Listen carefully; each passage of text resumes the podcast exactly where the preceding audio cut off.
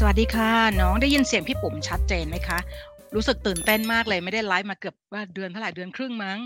โอเคเลยตื่นเต้นมากเอาละค่ะพวกเรามากันจำนวนหนึ่งแล้วนะคะ พี่ปุ๋มก็ตามสไตล์พี่ปุ๋มนะ ตรงเวลาเนอะโอ้วันนี้เรื่องมัน พี่ต้องบอกอย่างนี้ คือเอ่อ คือคือถึงแม้ว่าพี่เนี่ยจะจะงานยุ่งแค่ไหนเนี่ยนะ แต่ว่าพี่ พี่ก็โรคจิตนะนะก็คือทุกครั้งที่พี่พี่มีเวลาพี่ก็จะเตรียมนะเก็บคือเก็บ เก็บข้อมูลเอาไว้เนี่ยนะเก็บข้อมูลเอาไว้แล้วก็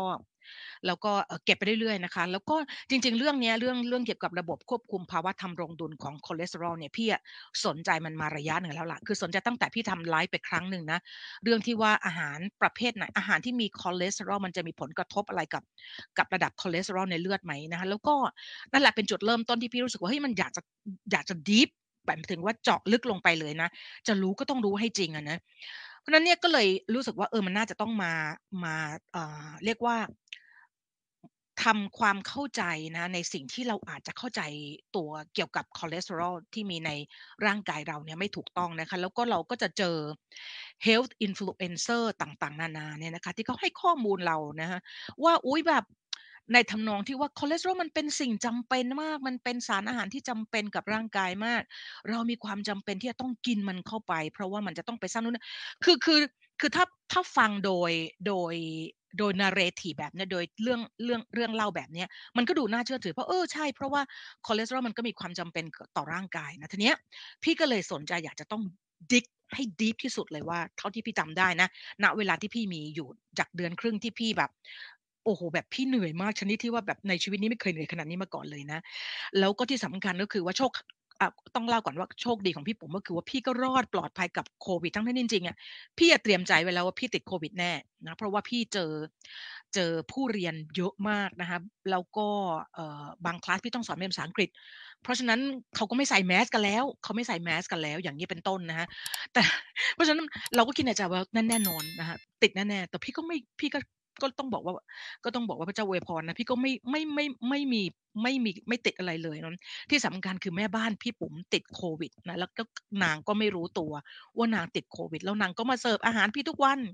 พี่ก็ไม่ติดไม่จะพูดไงนะ เอาละฮาเลลูยาแล้วกัน เอา ทีนี้อย่างนี้นะคะ เหมือนเดิมนะคะสำหรับท่านที่สนใจ iFast บนบรอดนะคะ ก็ เข้าไปติดต่อได้พี่ผมไม่ไม่ไม่พูดอะไรเยอะล้วกันนะคะ ก็ถ้าสนใจก็เข้าไปติดต่อที่ Line แอดแปดเอาคีนะคะ ก็จะมีไก่มีหมูนะคะ แล้วก็มีแซลมอนแซลมอนพี่ไม่แน่ใจว่าตอนนี้หมดสต็อกหรือเปล่านะคะมันมีโปรตีนเพียวๆเลยนะคะ ไขมันน้อยมากเลย ไขมันน้อยมากมันไม่ถึงหนึ่งกรัมมั้งนะฮะน้ำตาลไม่มีไม่เติมน้ำตาลไม่เติมอะไรเลยนะคะ มันก็เป็น พี่ผมชอบมันที่บอกที่ผมชอบมันมันมาทำซุปนะ เพราะว่าพอมันมี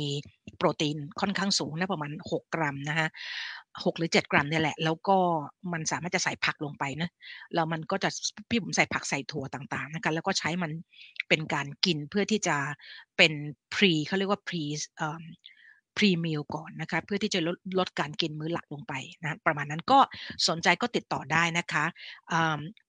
เท่าที่พี่ตุ้นแจ้งให้พี่ผมทราบมาก็คือว่ามันยังคงมีส่วนลดนะคะของไลน์แมนถึงวันที่ 30ธันวาคมนี้นะคะ ใครที่สนใจก็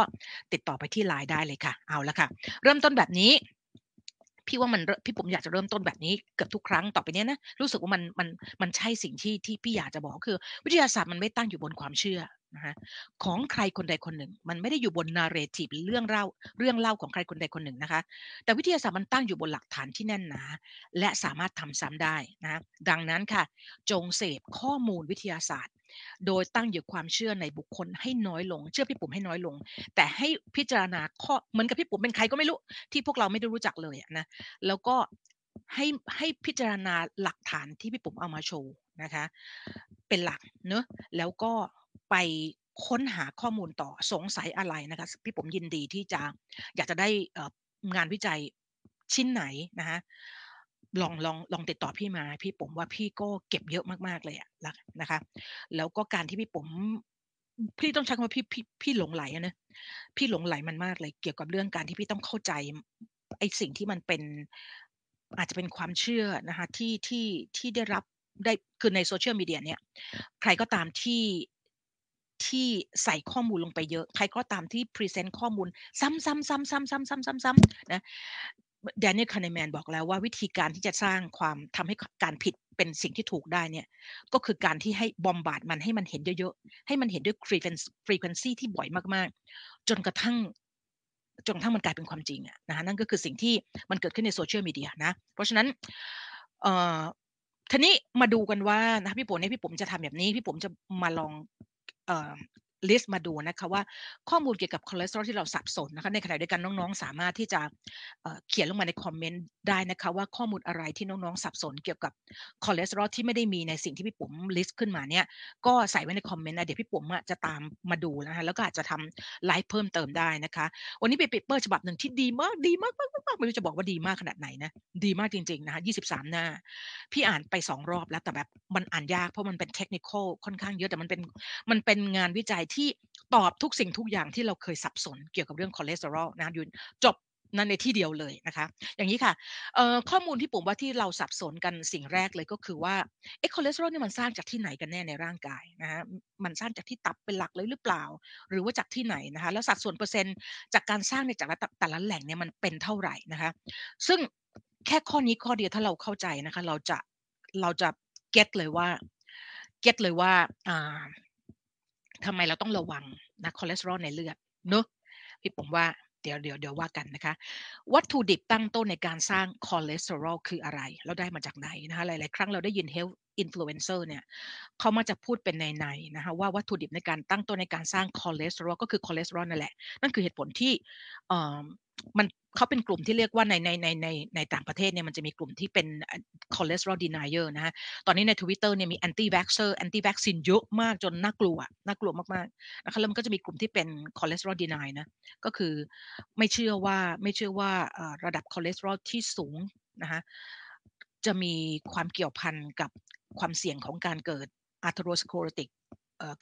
cardiovascular disease นะคะที่เราเรียกว่า ASCVD นะเพราะฉะนั้นก็จะมีกลุ่มนี้นะคะแล้วกลุ่มนี้ก็มีทั้งบุคลากรทางการแพทย์แล้วก็ไม่ใช่บุคลากรทางแพทย์ก็เป็นกลุ่มที่ใหญ่มากนะคะเราก็จะเจอ health influencer บางคนที่ที่ก็ไม่ใช่บุคลากรทางการแพทย์เนี่ยนะคะมามามาพูดเป็น narrative นะเป็นเรื่องเล่าเป็นนัยนะคะ ให้เราเข้าใจว่าวัตถุดิบในการตั้งต้นของคอเลสเตอรอลคือคอเลสเตอรอลนะคะเพราะฉะนั้นมันก็ต้องกินเข้าไปสินะคะอันที่ 3 ก็คือว่าคอเลสเตอรอลจากอาหารเนี่ยมันมีอิทธิพลต่อระดับคอเลสเตอรอลในเลือดมากน้อยแค่ไหนยังไงบ้างนะคะเดี๋ยววันนี้เรามาคุยกันว่ามันมีตัวแปรอะไรบ้างนะคะทำไมบางคนกินไข่แล้วก็ระดับคอเลสเตอรอลก็ไม่ขึ้นนะคะบางคนเอ่อเอ่อกินไข่แค่ฟองเดียวเนี่ยนะคะทุกวันวันละหนึ่งฟองเนี่ยคอเลสเตอรอลก็ขึ้นละนะคะ อันที่สี่ค่ะข้อนี้น่าสนใจมากนะพี่สนใจมานานแล้ว ถ้าเราไม่บริโภคคอเลสเตอรอลเลยเนี่ยมันจะมีผลต่อการสร้างคอเลสเตอรอลในร่างกายไหมนะคะคือ zero เลยนะ zero cholesterol เลยนะคะถัดไปค่ะ ระดับคอเลสเตอรอลในเลือดเนี่ยมันเป็นตัวบ่งชี้ระดับคอเลสเตอรอลภายในเซลล์หรือเปล่านั่นก็หมายความว่าอุ้ยถ้าเราไม่มีระดับคอเลสเตอรอลในสูงที่พอเนี่ยเซลล์จะขาดคอเลสเตอรอลแน่ๆเลยนั่นคือเหตุผลที่ทำไมเราต้อง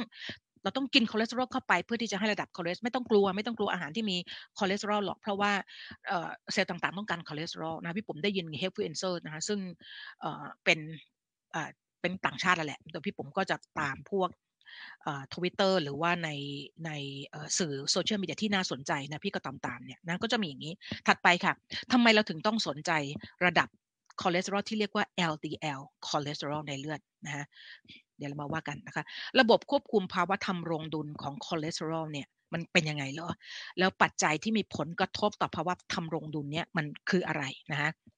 แล้วก็อันสุดท้ายพี่ปุ๋มทำเป็นสีที่อ่อนนะ เพราะว่าอะไร เพราะมันไม่ทันแน่ๆนะ อันนี้อันนี้ต้องอันนี้มี paper ที่เก็บมานะคะ ซึ่งอ่านบอกตรงๆพี่อ่านไม่ทันวันนี้มันมันเยอะมากนะฮะ อันนี้เดี๋ยวเราต้องมาว่ากันเลย เดี๋ยวเดี๋ยวพี่บอกคร่าวๆแล้วกันว่าทำไมกรดไขมันอิ่มตัวนะฮะโดยเฉพาะคาร์บอนที่มีความยาว 12 14 16 นะฮะ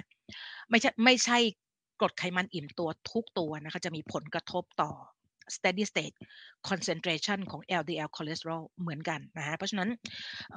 เดี๋ยวบอกคร่าวๆไว้ว่ามันไปทำอะไรเหรอ มันถึงได้ได้มีผลทำให้ไอ้ steady state คือทำให้ concentration ของ LDL cholesterol มันสูงขึ้นนะทำไมเราต้องสนใจนะคะ ทีนี้แหล่งข้อมูลที่พี่ปุ๋มใช้เนอะ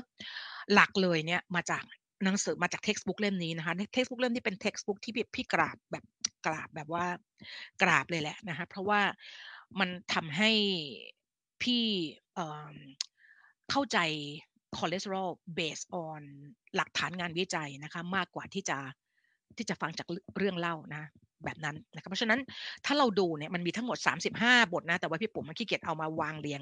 ทั้งหมด 35 บท เพราะมันมันก็จะเลยมันก็จะใหญ่เกินกว่าสไลด์ไปนะคะ วันนี้ที่เราจะคุยกันพี่ปุ๋มอยากจะเล่าเรื่องนี้ฟังเรื่องแรกเลย เราลองมาเข้าใจทำความเข้าใจประวัติศาสตร์นะคะของ lipidology หรือว่า วิทยาศาสตร์ที่ว่าด้วยเรื่องไขมันกันนะคะแล้วเดี๋ยวเราจะรู้เลยว่าคอเลสเตอรอลเนี่ยมันรู้จักกันตั้งแต่เมื่อ 264 ปีที่แล้วนะแล้วมันมีที่มาที่ไปอันนี้เราเดี๋ยวขอเจาะลึกเฉพาะคอเลสเตอรอลก่อนเลย มันจะได้มันจะได้ clear นะฮะเราจะได้เข้าใจที่มาที่ไปของคอเลสเตอรอลนะคะตั้งแต่จุดเริ่มต้นเมื่อ 264 ปีที่แล้วนะคะจนกระทั่งถึงช่วงเวลาที่ไอ้ตัวศาสตร์ศาสตร์ที่ว่าด้วยเรื่อง ไขมันเนี่ยมันมันเรียกว่าเป็นได้รับการยอมรับจนกระทั่งมี เราก็จะมีแพทย์นะคะผู้เชี่ยวชาญที่เราเรียกว่า lipidologist นะคะประมาณนั้น อันที่สองที่วันนี้พี่เอามาก็คือบทที่สิบสามนะจริง ๆ ทุกบทมันมันสนุกหมดเลยอะอุ้ยตายพี่ผมผิด พี่ผมผิดนะ อันนี้ต้องเป็น 13 พี่ผมไปใส่ผิดอันคือ 13 นะคะ ของ professor Thomas Day Spring นะคะทอมเป็นคนที่พี่ผมได้ความรู้จักเขาเยอะมากเลยนะคะ อันนี้หลักๆนะครับ จริงๆ มันมีเรื่องที่น่าสนใจอีกเยอะมากเลยนะคะบทที่ 2 ก็น่าสนใจ atherogenic atherogenesis of and vascular biology เวลาทำไมบางคนนะคะมีมี LDL คอเลสเตอรอลสูงนะคะโอเคเขามีความเสี่ยงเขามีความเสี่ยงเพิ่มขึ้นแต่ ความเสี่ยงของคนแต่ละคนมันมีปัจจัยที่นอกเหนือจากไอตัว LDL particle ที่มันที่มันเยอะแล้วเนี่ยนะคะมันยังมีเรื่อง sensitivity หรือ susceptibility ของ LDL cholesterol กับหลอดเลือดอีก ซึ่งอันนี้ก็เป็นอะไรที่น่าสนใจมาก ๆ เลยนะที่เราไอกระบวนการที่เราเรียกว่า transcytosis นะคะคือการที่ไอตัว LDL particle เนี่ยนะคะมันสามารถจะมุดเข้าไปใต้ชั้นหลอดเลือดได้เนี่ยนะคะ มันมันน่าสนใจมากๆนะคะแล้วทำไม คนแต่ละคนมันมี susceptibility หรือมีความไวหรือมีความเขาเรียก susceptibility หมายถึงความอ่อนไหวกับสิ่งนี้นะคะไม่เท่ากันนะ อันนี้ก็ดี ดีดีหลายเรื่องมากๆ แต่ว่าด้วยความที่เวลามีจำกัดเนะอีกเล่มหนึ่งเอาไว้ครั้งหน้าเลยนะ พี่ผมบอกแล้วพี่ผมอยากจะพูดเรื่อง diet heart hypothesis นะคะ อยากจะเป็นกระบอกเสียงให้ Ancel Keys ซึ่งถูก ถูกอะไรนะ ใช้คำว่าอะไรดีละ่ะ ถูกถูกทำให้มัวหมองนะจากความที่ที่เข้าใจผิดเกี่ยวกับตัวเขานะซึ่งก็เกิดจากกลุ่มที่เป็น cholesterol denier คนที่ปฏิเสธคอเลสเตอรอลนะคะแล้วก็ไม่ได้เข้าใจ seven country study นะคะที่ Ancel Keys ทำอย่างแท้จริง พี่ผมก็เป็นพี่ผมก็เป็นคนหนึ่งที่ในเมื่อประมาณ 4 ปีที่แล้ว พี่ก็บ้าแห่ตามไปนะเพราะว่าเราไม่ได้เข้าถึง ไม่ได้เข้าถึงข้อมูลมากเยอะเหมือนเท่านี้เหมือนสมัยนี้เหมือนตอนนี้ที่พี่ผมเข้าถึงข้อมูลได้เยอะมากนะฮะเพราะฉะนั้นเราก็เชื่อตามเข้าไปนะ health influencer ที่เราศรัทธาอยู่ณขณะนั้นเนี่ยพูดอะไรมาเราก็เชื่อหมดนะคะแล้วเราก็บอกว่า Ancel Keys นี่เลวร้ายมากๆเลยนะคะเดี๋ยวเราคนนี้คนนี้ทำไมพี่ผมเลือกคนนี้นะหนังสือเล่มนี้ชื่อ Cholesterol and Beyond นะคนนี้ชื่อสตูร์ตนะคะ Truswell อยู่ที่ออสเตรเลียนะถ้าจำไม่ผิดนะอยู่ที่ออสเตรเลีย คนนี้ที่พี่ผมเลือกเพราะว่าเขาเป็นคนที่คนที่เขียน คำนำให้กับ textbook เล่มนี้คือ professor Henry ที่ผมจำนามสกุลท่านไม่ได้ละนามสกุลจำเซอร์เนไม่ได้นะ professor Henry เนี่ยเป็นหนึ่งในในคณะนะคะที่ร่วมทำ Seven Country Study กับ Ansel Key นะคะแล้วก็เสียปัจจุบันนี้ยังอยู่เลยอายุ 98 แล้วมั้ง 98 หรือ 99 แล้วนะคะ ในขณะที่ตอนที่ Ancel Keys เสียชีวิตเนี่ยก็เสียชีวิตที่อายุร้อยหนึ่งมั้งถ้าจำไม่ผิดเนะแล้วทั้ง Ancel Keys กับ Professor Henry เนี่ยนะคะก็เป็นคนที่ให้ความสนใจกับ Mediterranean Diet มากๆนะคะแล้วเฮนรี่เนี่ยก็ให้เขียนคำนำให้กับ Stuart Truswell นะคะแล้วก็บอกว่า textbook เล่มเนี่ยของ Stuart เนี่ยแบบ ดีมากๆ แล้วก็เป็นข้อมูลที่เกี่ยวข้องกับคอเลสเตอรอลที่ดีมากๆนะคะ ที่เราจะคุยกันอันนี้ที่สนใจนะเดี๋ยวอันนี้ไว้ไปเป็นเป็นทำไลฟ์ครั้งหน้าแล้วกัน คือเรื่องนี้ค่ะเรื่อง experiment experimental pathology นะ in Saint Petersburg นะคะถ้าคนที่ถ้าคนที่ติดตามนะคะหรือแบบว่าถ้าเราไม่ได้เข้าถ้าเราเจอ health influencer เนี่ยนะคะเขาก็จะมาพูดถึงเรื่องไอ้ diet heart hypothesis เนี่ยว่าแบบว่าว่างาน งานวิจัยนะคะในปี 1,900 คศ 1,900 เท่าไหร่ไม่รู้ เดี๋ยวดู 13 มั้งนะฮะที่ทำโดยคนนี้ที่ทำที่ทำโดยAnitschkow Anitschkow เนี่ยเป็นเป็นคนรัสเซียเนี่ยคนนี้เนี่ยนะคะทำโดยคนนี้ซึ่งทำซึ่งซึ่งเขา feed คอเลสเตอรอลไปในกระต่ายเนี่ยนะแล้วก็พบว่า feed คอเลสเตอรอลเข้าไปในกระต่าย แล้วก็พบว่า หลอดเลือดของกระต่ายมันเกิด atherosclerosis นะแล้วก็ก็เป็นที่ฮือฮากันว่าโอ้ยมันแบบมันไม่มันมันแล้วก็แล้วก็หลังจากปี 1913เนี่ยนะทางงานวิจัยของ Anitschkow นี่ก็ก็ถูกปฏิเสธโดยโดยเอ่อ medical community ในขณะนั้นเนี่ยเป็นส่วนใหญ่นะคะเนื่องมาจากว่าพอมันไปทำซ้ำแต่ว่าวิทยาศาสตร์อยู่ที่การทำซ้ำถูกไหมพอมันไปทำซ้ำแล้วเนี่ยในในสปีชีส์อื่น คือไปทำซ้ำในหมูกับ อันในลิงหรือในหมูไม่รู้กับในหมาเนี่ยแล้วปรากฏว่ามันไม่ได้ผลเหมือนอย่างที่เกิดขึ้นในในกระต่ายนะฮะเพราะฉะนั้นเนี่ยเอ่อก็เลยกลายเป็นว่าแบบแบบว่า maybe ไออา atherosclerosis เนี่ยมันมันน่าจะเป็นเป็น phenomenon เฉพาะสำหรับกระต่ายเท่านั้นแต่ไม่ได้เกี่ยวข้องอะไรกับมนุษย์นู่นว่ากันไป หลังจากนั้นไม่นานเนี่ยนะครับแบบเอ่อคนที่ทำงานเกี่ยวกับเรื่องนี้นะคะหลาย ๆ คนนักวิทยาศาสตร์ที่ทำงานเกี่ยวกับเรื่องตัวคอเลสเตอรอลนะคะแล้วก็หรือว่าตัว atherosclerosis เนี่ยนะก็เสียชีวิตด้วยไม่ congestive heart failure ก็เสียชีวิตด้วย atherosclerosis หรือเสียชีวิตด้วย heart attack นะก็ก็เป็นอะไรที่น่าสนใจ เพราะฉะนั้นอันนี้เดี๋ยวเราไปเจาะลึกกันให้อีกอันหนึ่งก็คือเรื่องนี้แหละค่ะ seven seven country study Stuart Truswell เป็นคนหนึ่งนะที่ที่สาเหตุที่เฮนรี่เขาให้ความ Henry Blackburn ใช่แล้วจำได้แล้ว professor Henry Blackburn นะคะ เอ่อก็เพราะว่าเขาเป็นคนหนึ่งที่เข้าใจ Seven Country Study ดีมากๆ เพราะฉะนั้นเดี๋ยวเรามีโอกาสนะคะจะทำไลฟ์ถัดๆไปเนี่ย เราจะมาเจาะลึกกัน เราจะได้เข้าใจสักทีหนึ่งว่า ไอ้ Diet Heart Hypothesis ของ Ancel Keys เนี่ยมันโคตรดีเลยเอางี้แล้วกันนะคะ เอาละนี่คือโครงสร้างอามาดูนะคะ อันนี้เป็นโครงสร้างทางเคมีของคอเลสเตอรอลนะคะ คอเลสเตอรอลเนี่ยมันเริ่มต้นโอ้มันเป็นผู้นี้นะฮะคอเลสเตอรอลมันเป็นมันเป็นอะไรเป็นกระบวนการในการสร้างคอเลสเตอรอลมันมันมันมันแพงมากอะแล้วมันก็เออมันแพงมากจริง ๆ ดูนะฮะหนึ่งโมลของคอเลสเตอรอลการสร้างคอเลสเตอรอลหนึ่งโมลเนี่ยนะใช้ acetyl-CoA 18 โมลนะคะใช้ ATP ไปทั้งหมด 36 โมลนะคะ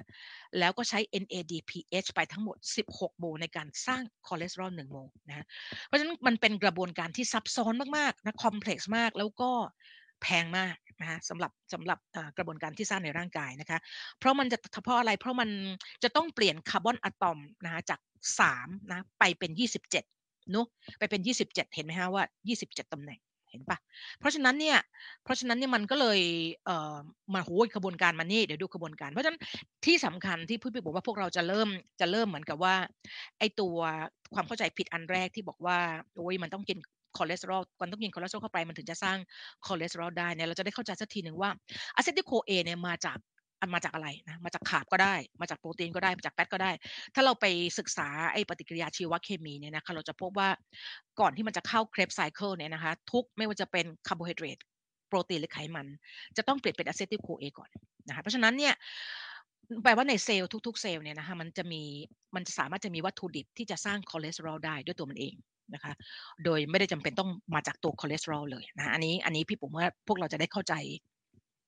ไปไปแล้วนะฮะดูดูกระบวนการในการสร้างเนี่ยนี่นี่นี่ Thomas Dayspring นี่เอามาจากบทที่ 13 ของของทอมนะฮะที่ทอมเป็นเขียนทั้งบทเลยยาวมากนะฮะนี่เขาทำย่อๆนะจากจากอะซิเตตนะฮะจากจริงๆต้องเป็นอะซิ acetyl-CoA นะมาจับกับ กรดอะซิติกมั้งแล้วได้เป็นอะซิเตตนะแล้วก็ไล่ไล่ไล่ไล่ไล่มากว่าจะมาถึงคอเลสเตอรอลเนี่ยนะฮะมันแพงมากเนอะนี่คือกระบวนการในการสร้างพี่ผมให้ดูเบื้องต้นแล้วกันให้ดูคร่าวๆว่านะแต่ว่าที่มันที่มันเด็ดอ้าวทำไมพี่ผมอะอ๋อแปลว่าพี่ผมจะให้พวกเราดูว่า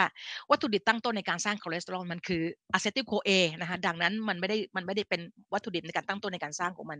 ไม่จำเป็นต้องไม่ใช่ไม่ไม่ใช่ไม่ใช่คอเลสเตอรอลอะนะคือเพราะฉะนั้นเนี่ย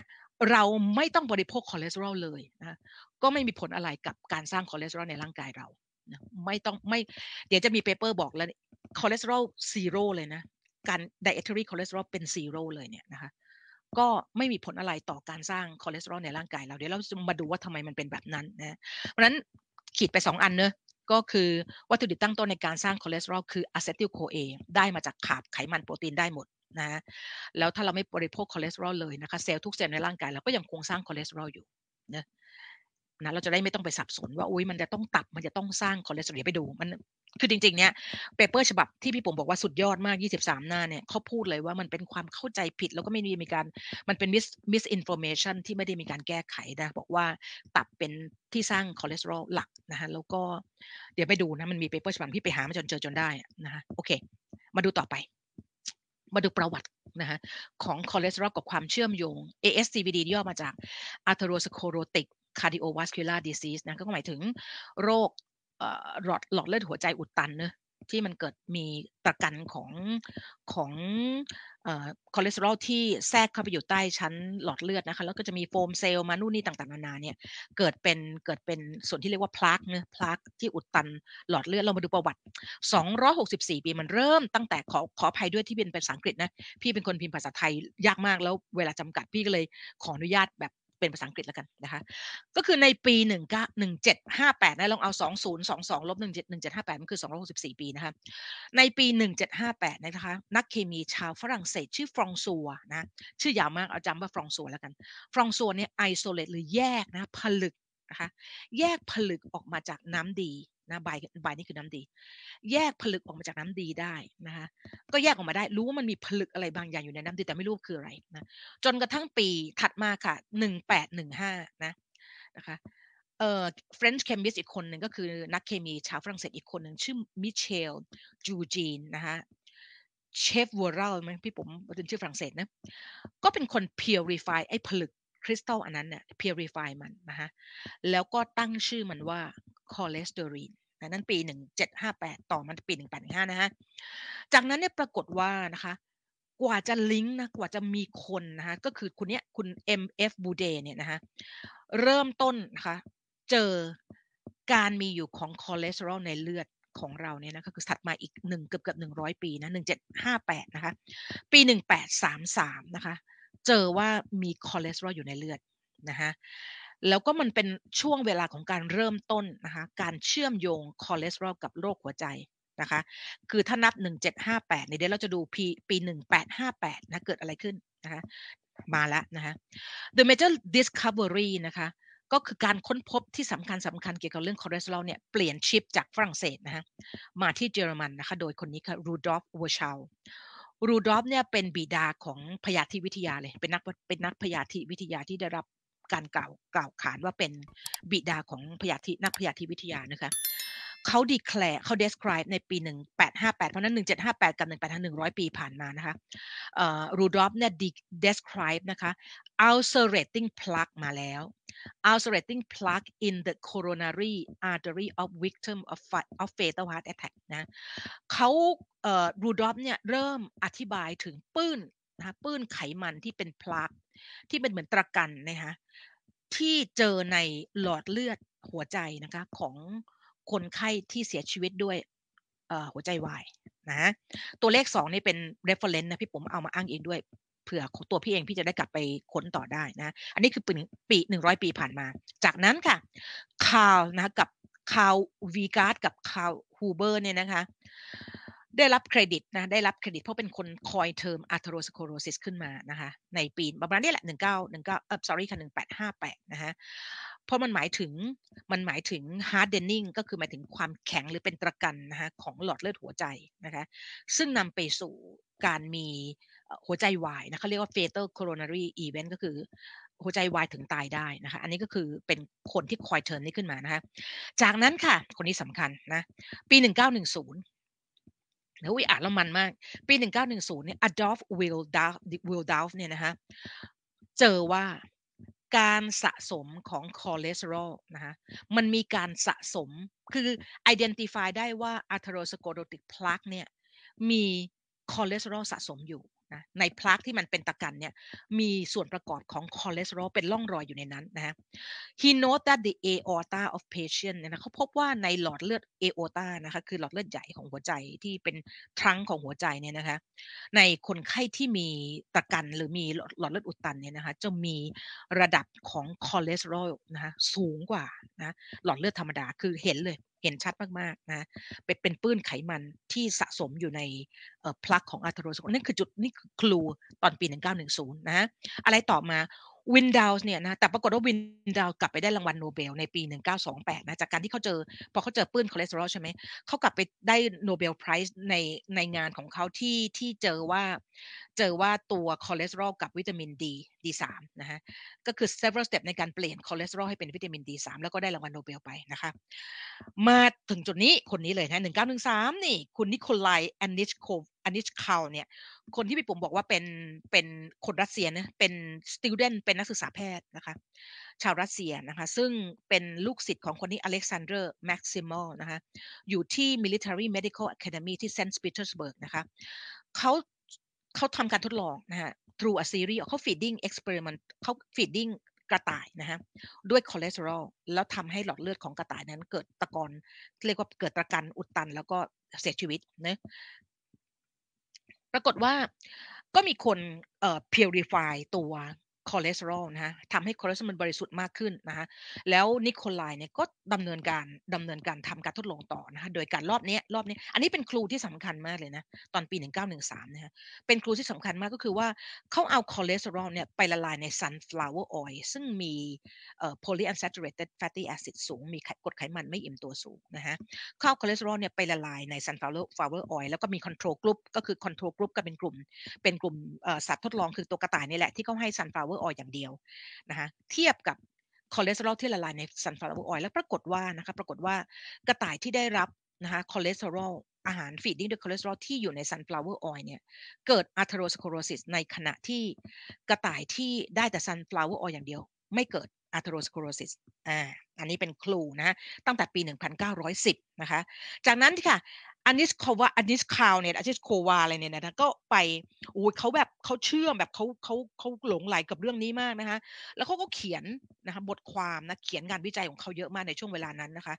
แล้วสิ่งที่ในปัจจุบันนี้ยังมียังมีรางวัลงานวิจัยชื่อนี้อยู่เลยนะ ให้ให้สำหรับ แพทย์หรือนักวิจัยที่ทำงาน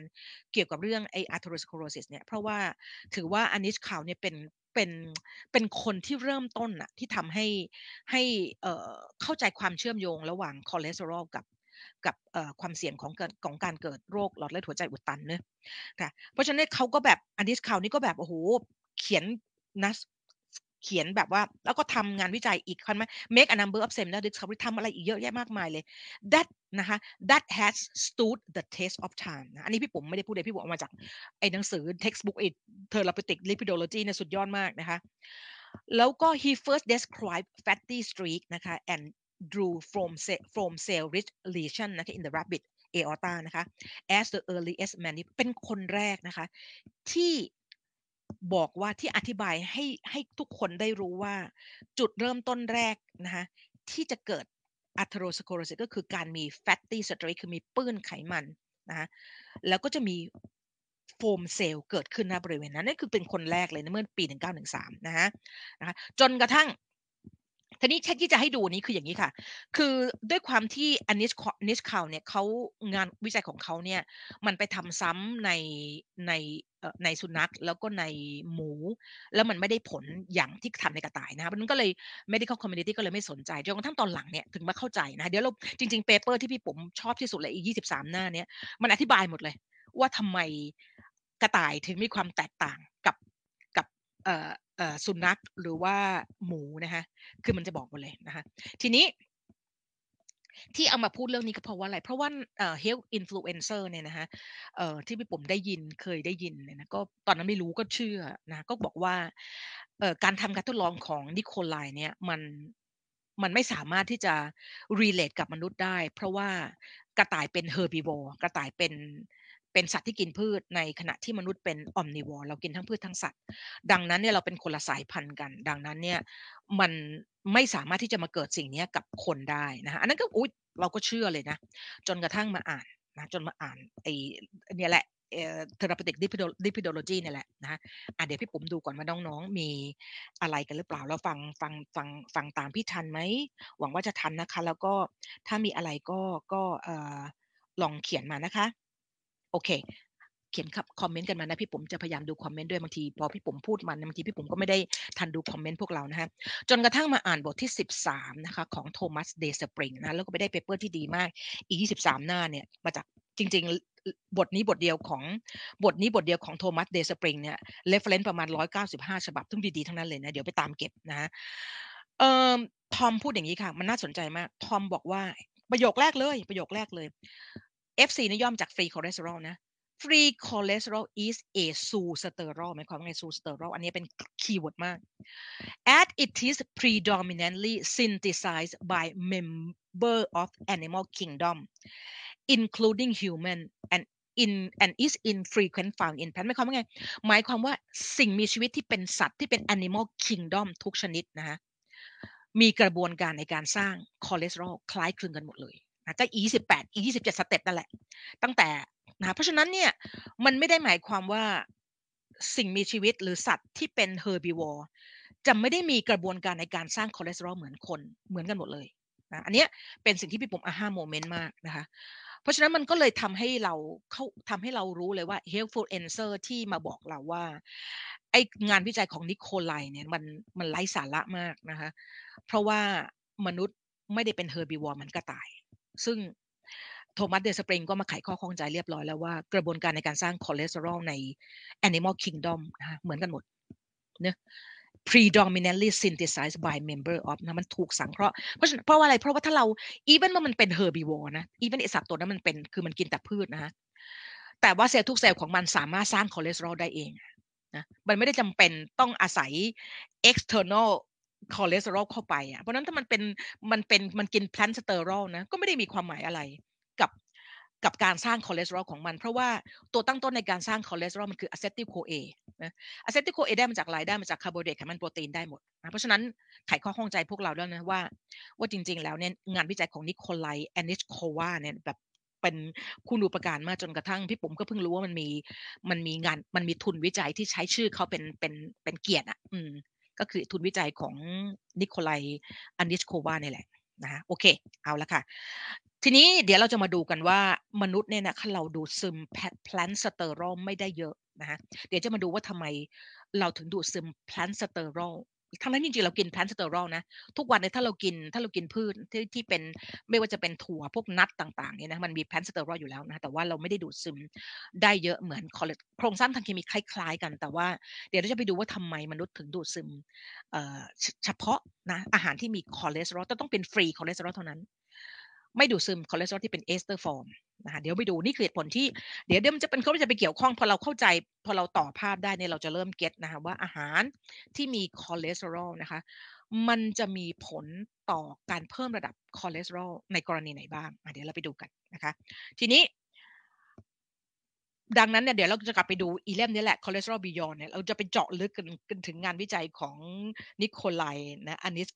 โคอันนี้โควาอะไรเนี่ยแหละพี่ปุ๋มก็อ่านเขาเป็นเป็นคนรัสเซียนะเพราะฉะนั้นเราก็ไม่รู้ว่าสำเนียงรัสเซียเขาต้องอ่านว่าไงนะคือพี่เป็นคนอย่างเงี้ยถ้าพี่จะต้องรู้อะไรพี่ต้องเอาให้มันถึงที่สุดนะมันจะได้ไม่ต้องมานั่งแบบ เออมานั่งอะไรล่ะ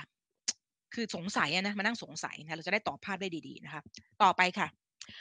อันนิชคอฟเนี่ยถึงขนาดที่อันนิชคาวเนี่ยถึงขนาดที่ dictum คือโหประกาศก้องออกมาเลยนะ ด้วยความมั่นใจมากเลยว่า ตอนปี 1913 นะ no atherosclerosis without cholesterol นะซึ่งก็ยังคงเป็นจริงนิรันดร์การมาถึงทุกวันนี้นะไม่มีคอไม่มีทางเกิด atherosclerosis ได้ ถ้าไม่มีคอเลสเตอรอลอืมนะซึ่งปัจจุบันนี้งานวิจัยล่าสุดที่พี่ปุ๋มอ่านเป็นประโยคนี้เลย เป็นประโยคนี้เลยนะปี 2022เนี่ยแหละ นะ unfortunately น่าเศร้าใจที่งานของเขาเนี่ย largely ignore นะคะ โดย global medical research community นะคะเนื่องมาจากว่ามันไม่สามารถจะ replicate ซึ่งก็ถูกต้องในในยุคนั้นนะคะ ด้วยความที่อะไรด้วยความที่กระบวนการในการวัดนะในการทำงานวิจัย แล้วจะไปดูเลยว่าวิธีวัด synthesis การสร้างคอเลสเตอรอลนะมันเพิ่งมันเพิ่งมา มีความเข้าใจมากขึ้น มันจะพูดง่ายใช้ไอโซโทปเนี่ยไปตามจับนะคะแล้วจะได้รู้ว่าปริมาณการสร้างคอเลสเตอรอลโดยโดยเซลล์ต่างๆนะคะ แล้วก็เดี๋ยวมันจะมี3 compartment ที่ทำหน้าที่ในการสร้างคอเลสเตอรอลเนี่ยไอ้ทั้ง3 compartment ในแต่ละวันในสร้างคอเลสเตอรอลเท่าไหร่มันเพิ่งจะมีไอโซโทปในช่วงปี 1993มันถ้าพี่ผมจำไม่ผิดเนอะเพราะฉะนั้นเนี่ยเพราะฉะนั้นนี่ก็เลยกลายกลายเป็นว่าพอมันไม่ได้ผลในในสายพันธุ์อื่นนะคะก็คืออ๋อdog กับ rat ไม่ได้ผลนะคะมันก็เลยกลายเป็นว่างานวิจัยของ Anitschkow Anitschkow นี่ก็เลยไม่ได้รับความสนใจเท่าที่ควรนั้นจริงๆเนี่ยนั้นจริงๆมันเป็นมันเป็นเออเขาเรียก stood เขาเรียกกัน test ก็คือผ่านกาลเวลาแบบถูก test มาผ่านกาลเวลาได้เสมอนะคะ เอาละค่ะ จนกระทั่งจนกระทั่งในปี 1937 นะคะ มันมีเริ่มต้น utilize deuterium as a tracer มีการใช้น้ำที่เป็นที่เป็นเขาเรียกเป็น deuterium นะเป็น tracer นะคะเพื่อที่จะตามตามไปจับนะคะตัวที่เราต้องการวัดนะคะนั้นชอนไฮเมอร์เนี่ยแหละค่ะก็เลยกับ colleague ของเขากับ กับผู้ร่วมงานของเขาก็เลยนะคะสามารถที่จะ demonstrate ให้เรารู้ได้ว่า cholesterol was undergoing degradation ก็เลยเป็นครั้งแรกในปี 1937 ที่พบว่าเมื่อมีการสร้างคอเลสเตอรอลแล้วมันมีการทำลายคอเลสเตอรอลไปด้วย ด้วย the same ค่อนข้าง the same rate นะ rate ในการสร้างกับ rate ในการที่มันต้องมันต้องขับทิ้งออกไปอะซึ่งก็ยังคงเป็นจริงมาถึงทุกมาปัจจุบันนี้ไอ้ paper ฉบับที่พี่ผมบอก 23 หน้าเนี่ยบอกชัดเจนมากเลยว่าตับนะในการควบคุมสมดุลของคอเลสเตอรอลเนี่ยวิธีการมันมี 2 วิธีการวิธีการที่ 1 ก็คือ ควบคุมให้การสร้างคอเลสเตอรอลจากเซลล์ต่างๆนะฮะจากตับจากทางเดินอาหารเนี่ยนะคะกระบวนการสร้างของมันในแต่ละวันเนี่ยจะต้องมีการทิ้งนะขับทิ้งด้วยปริมาณที่เท่า ๆกัน นะนั่นคือวิธีที่จะควบคุมสมดุลของคอเลสเตอรอลวิธีที่ 1 วิธีที่ 2 ที่ตับควบคุมอีกจุดหนึ่งก็คือควบคุมเอ่อ steady state ของ LDL คอเลสเตอรอลในเลือดนะอันนี้ก็น่าสนใจเดี๋ยวเราไปดูนะ เพราะฉะนั้นเนี่ยนั่นคือจุดเป็น1937นะ1964คนนี้คนนี้สำคัญมากคอนราดบล็อคนะฮะกับฟีโอดอร์ไลเนนเนี่ยนะคะได้ Nobel Prize นะคะจากการค้นเจอกระบวนการ mechanism กระบวนการสร้าง คอเลสเตอรอลทั้งตั้งแต่คาร์บอน3อะตอมจนกระทั่งถึง 27 อะตอม เสร็จสิ้นจนได้ Nobel Prize ในปี 1964 นะคะอันนี้เราจะได้เข้าใจประวัติศาสตร์ของคอเลสเตอรอลมันเนี่ยและความเชื่อมโยงนะคะเราจะได้รู้ว่ามันไม่ได้ไอ diet heart hypothesis เนี่ยที่แบบโอ้ยแบบว่ามากล่าวหา Ancel Keys กันเนี่ยนะในช่วงปี 1950 เนี่ยจริงๆคอเลสเตอรอลมันมีประวัติย้อนไป 264 ปีนะฮะซึ่งเราก็จะมาได้มาทำความเข้าใจมันตอนที่เราเจอ textbook เล่มนี้แหละ ตอนที่พี่ผมเจอ textbook เล่มนี้ได้เจอได้ไงเหรอก็จากการแนะนำของพี่ผมชอบฟังเลคเชอร์ของ Thomas Dayspring ใช่ไหมแล้วก็เลยมีคนถาม Thomas Dayspring ในในทวิตเตอร์ว่าถ้าอยากจะแนะนำถ้าเขาจะแนะนำหนังสือเล่มหนึ่งที่จะทำให้เข้าใจเกี่ยวกับ lipid lipidology ทั้งหมดเลยเนี่ยคือเล่มไหนเขาก็เลยแนะนำเล่มนี้นะส่วนเล่ม cholesterol and beyond เนี่ยพี่ไปฟังเลคเชอร์คุณหมอท่านหนึ่งนานแล้วจำไม่ได้ละอ๋อไปฟัง ไปฟังเขาสัมภาษณ์ใครอ๋อเหมือนกับว่าคนคนนั้นเนี่ยเขาไปสัมภาษณ์เฮนรี่แบล็กเบิร์นอะแล้วเฮนรี่แบล็กเบิร์นก็เลยแนะนำไอ้หนังสือเล่ม cholesterol and beyond ในดิฉันก็ไปตามล่าหามาจนได้นะ โอเค เอาละค่ะ ต่อไปค่ะนะขอเล่านานนิดหนึ่งเพราะว่าน้องจะได้ พอเก็ตแล้วเนี่ยมันจะได้เก็ตว่าคอเลสเตอรอลกับการกับความเชื่อมโยงกับโรคหลอดเลือดหัวใจอุดตันเนี่ยมันมีมาตั้งแต่ 264 ปี แล้วมันมันถูก medical community เนี่ยค่อยๆทำงานวิจัยมาเรื่อยๆๆๆแน่นหนามากๆนะคะนั้นเนี่ยเพราะฉะนั้นต่อมาค่ะที่เป็นประวัติศาสตร์อีกอันหนึ่งคือช่วงปี 1928 คือการเจอไลโปไลโปโปรตีน นะฮะไลโปรโปรตีนเจอนะอันนั้นคือค่อยๆมันค่อยๆมานะคะแล้วก็ช่วงปีต้นต้นปี 1950นะจอห์นกัฟแมนเนี่ยนะคะจอห์นกัฟแมนเนี่ยที่เบอร์คลีย์เนี่ยนะคะแยกนะแยกเจอว่าอันนี้น่าสนใจมาก describe an association of increased coronary heart disease risk นะคะ with elevation of LDL นะ ตอนนี้เจอนะ เจอตอนปี 1950 นะคะ จอห์นกูดจอห์นกอฟมันเจอว่ามีความสัมพันธ์นะคะมีความเกี่ยวพันระหว่างนะคะการเพิ่มขึ้นของความเสี่ยงของการมีโรคโรค ischemic heart disease อะ coronary heart disease โรคหลอดเลือดหัวใจนะกับ การเพิ่มขึ้นของระดับ LDL ใน LDL คอเลสเตอรอลในเลือดนะแล้วก็เมื่อไหร่ก็ตามนะคะ ที่มี HDL คอเลสเตอรอลในระดับที่สูงนะ risk อันนี้มันจะลดลง นั้นคือเจอตอนปี 1950 เป็นจุดเริ่มต้นนะคะของการมี Framingham Heart Study เกิดขึ้นมานะในปี 1954 นะมันมีมันมีความมันมีเรื่องราวมันมีมันมีที่มาที่ไปหมดมันเป็น logical มากๆเลยนะถ้าเราอ่านตามมานะฮะ Framingham เนี่ย investigate นะฮะเนื่องจากตอนนั้นเป็นเป็นตอนที่เจอแล้วว่า ตอนที่เจอแล้วว่าเออ LDL คอเลสเตอรอลที่สูงในเลือดเนี่ยมีความเชื่อมโยงกับ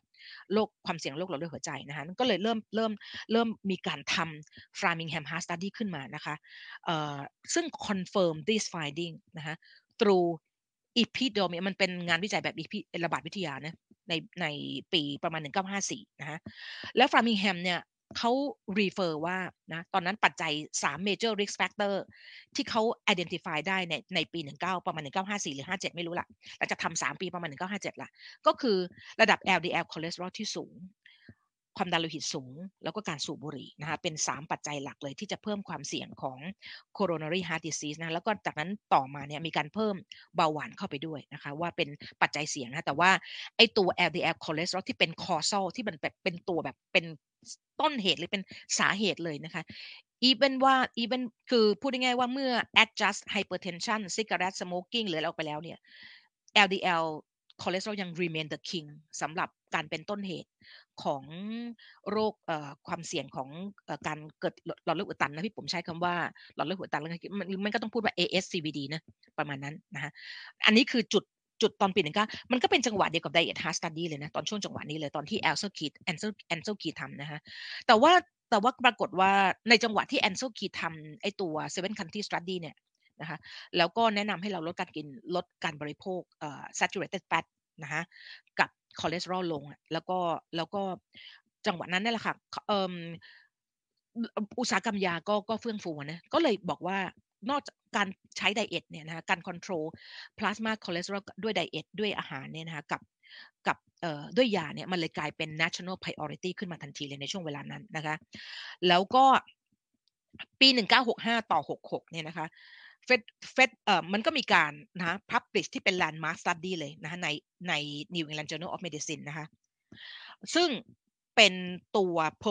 ซึ่งงานวิจัยนี้เป็นเป็นการ purpose system classification ของ lipoprotein disorder อันนี้เป็น landmark study มากก็แบ่งออกเป็นใช้เลขรวมมันนะพี่ผมจำไม่ได้หนึ่งถึงสี่หรือหนึ่งถึงเท่าไหร่เนี่ยในรายละเอียดพี่ผมขออนุญาตผ่านไปเนอะพี่ไม่ใช่แพทย์นะพี่ขออนุญาต ภาพพูดภาพรวมแล้วกันนะฮะเพราะนั้นมันเป็นแลนด์มาร์กแล้วก็เป็นจุดเริ่มต้นในการเอ่อเป็นจุดเริ่มต้นในการสร้างสร้างไฟวอลนะถ้าเราจะได้ยิน equation ไฟวอล เอ่อ equation นะพี่ผมเคยเขียนเรื่องไฟวอล equation ไปหุ้นานมากละประมาณ2 3 3 ปีได้มั้งนะคะก็คือเป็นวิธีการคำนวณ simplify equation เป็นวิธีการคำนวณ LDL cholesterol นะแต่ปัจจุบันนี้งานวิจัยล่าสุดที่พี่ปุ๋มอ่าน Friedewald นี่ไม่ไม่ไม่เสถียรหรือไม่ไม่แม่นอีกแล้วนะมันมีมันมี equation ใหม่มา แล้วพี่ปุ๋มจำไม่ได้แล้วพี่เก็บพี่เก็บ paper มาแล้วล่ะแต่ว่าเดี๋ยวต้องไป search คือพี่ปุ๋มมาข้อเสียพี่ปุ๋มอย่างหนึ่งคือ เวลาพี่ปุ๋มเก็บ paper เนี่ยพี่เก็บไว้ใน cloud ใช่ไหมแล้วบางทีพี่ปุ๋มก็ลืมลืม sorting มันอะแบบลืมจัดยังไม่ได้จัดเขาเรียกนะไม่ได้จัดก็มันมันสองร้อยมันสองพันกว่าฉบับเนอะพี่ก็ไม่ได้จัดโฟลเดอร์นะถ้าจัดโฟลเดอร์มันจะดูง่ายขึ้นเดี๋ยวก็เดี๋ยวหาเวลาจัดโฟลเดอร์นะคะ ทีนี้ก็ Friedewald equation ออกมานะคะทีนี้จากนั้นค่ะ Diet Heart Study เนี่ย purpose นะในช่วงเวลานั้นประมาณ 19 Ancel Keys propose Diet Heart Hypothesis ประมาณ 1955 ช่วงเวลานั้นแหละค่ะ ก็ propose นะคะ แต่ว่ามันไม่ได้รับความสนใจเท่าที่ควรนะคะ attention ไปอยู่ที่ ที่ที่ยาการพัฒนายามากกว่านะเพราะว่าเอ่อมันแพงนะมันแพงงานวิจัยมันค่อนข้างแพง เพราะฉะนั้น seven country study ของ Ansel Key นี่ถือว่าแบบก็น่าจะเป็นงานวิจัยหลักๆนะคะที่สำคัญมากในเรื่องที่เกี่ยวกับ diet heart hypothesis เนี่ยนะสำคัญมากๆ อันหนึ่งเนี่ยแหละนะคะแล้วก็ก็เลยไปสนใจเรื่องยาแทนนะคะ จากนั้นคนนี้คนนี้คนนี้นะคะไมเคิลบราวน์กับโจโกสตีนนะลองไปsearch อีเอ่อ search Google ดูนะคะ ได้โนเบลนะคะในปี 1973 จากการเจอตัวนี้เลยนะมันต่อภาพมาเรื่อยๆ เจอ LDL receptor นะคะที่ตับกับที่ที่ทางเดินอาหารก็มีนะฮะเจอแล้วก็ได้ Nobel Prize ไปนะคะ จากนั้นค่ะเข้าสู่ช่วงเวลาที่มันเป็นการ เมื่อมันเจอ LDL receptor ปั๊บนะคะบริษัทยาเริ่มพัฒนานะเริ่มเข้าใจกระบวนการในการควบคุมนะคะ LDL คอเลสเตอรอลในเลือด นะเริ่มเข้าใจกระบวนการ synthesize นะคะแล้วก็การถมการเอาไปทิ้งนะฮะ rate ของการสร้างกับ rate ของการเอาไปทิ้งในแต่ละวันต้องเท่ากันเนี่ยนะคะมันก็เลยเป็นที่มาของการเขาเรียกเป็นยุคของการเรียกว่าพัฒนายานะคะที่จะใช้ลดระดับคอเลสเตอรอลนะคะตั้งตั้งแต่ปี 1970 เป็นต้นมานะคะแล้วก็เริ่มมี coronary primary prevention trial นะคะ เริ่มมีงานวิจัยที่สำคัญสำคัญนะคะที่จะ demonstrate นะคะว่าการลดระดับ LDL คอเลสเตอรอลด้วยยา มันช่วยลดความเสี่ยงนะคะในการเกิด coronary artery disease นะคะซึ่งมันเป็นการ establish นะคะ establish LDL hypothesis ตั้งแต่ช่วงประมาณปี 1970 นะ ดังนั้นค่ะ พี่ถึงบอกว่าเออพี่ก็ไม่บางทีส่วนตัวก็ไม่ค่อยเข้าใจกลุ่มที่ deny cholesterol นะ เพราะว่าเดี๋ยวไปดูคือคืองานวิจัยมันแน่นหนามากๆอะมันหนา มันแน่นหนามากๆ แล้วมันมันค่อยๆทำมาสองร้อยหกสิบสองร้อยเจ็ดหกสิบเจ็ดปีป่ะที่เมื่อกี้พี่ปุ๋มให้ดูนะฮะเพราะฉะนั้นเนี่ยพี่ก็เลยไม่มันไม่ได้มีมันไม่คือคือคือพี่เลยบอกว่าเออพี่ปุ๋มอะถ้าสังเกตดูหลังๆพี่ปุ๋มจะมาให้ความสำคัญกับเรื่องอีอีคอเลสเตอรอลในระดับคอเลสเตอรอลในเลือดมากเลย เพราะว่ามันมันอันตรายนะมันอันตรายกับชีวิตของเรานะคอเลสเตอรอลที่ที่เราปล่อยให้สูงนะอยู่ในเลือด คอเลสเตอรอลเนี่ยมันมันเป็น time dependent มากๆเลยนะ มันใช้เวลาเนี่ยบางทีสามสิบปียี่สิบถึงสามสิบปีนะกว่ามันจะปรากฏอาการขึ้นมานะคะเพราะฉะนั้นเนี่ยเราก็เลยคิดว่าแบบไม่เป็นไรหรอกนะซึ่งพี่ปุ๋มเองเนี่ยเป็นคนหนึ่งที่เคยเคยหลงเชื่อ health influencer ว่า เราเนี่ยนะเป็นคนที่ตายกีฬาเราต่ำมาก ๆ เลย 45 ประมาณ 45นึงเออใช่ใช่แล้วก็ SDL พี่ผมประมาณ 60เนอะแล้วก็ LDL คอเลสเตอรอลพี่ประมาณ ร้อยหนึ่งประมาณ 90ร้อยหนึ่งอะไรประมาณนี้แหละนะฮะแล้วก็ตัวเอ่อ total cholesterol พี่ผมสองร้อยนะพี่ก็รู้สึกว่าโอ้ยพี่แบบ สุดยอดแล้วนะปรากฏว่าพอเราไปอ่านจริงๆเนี่ยเราจะพบเลยว่า LDL is the king นะ LDL cholesterol เพราะฉะนั้นเนี่ย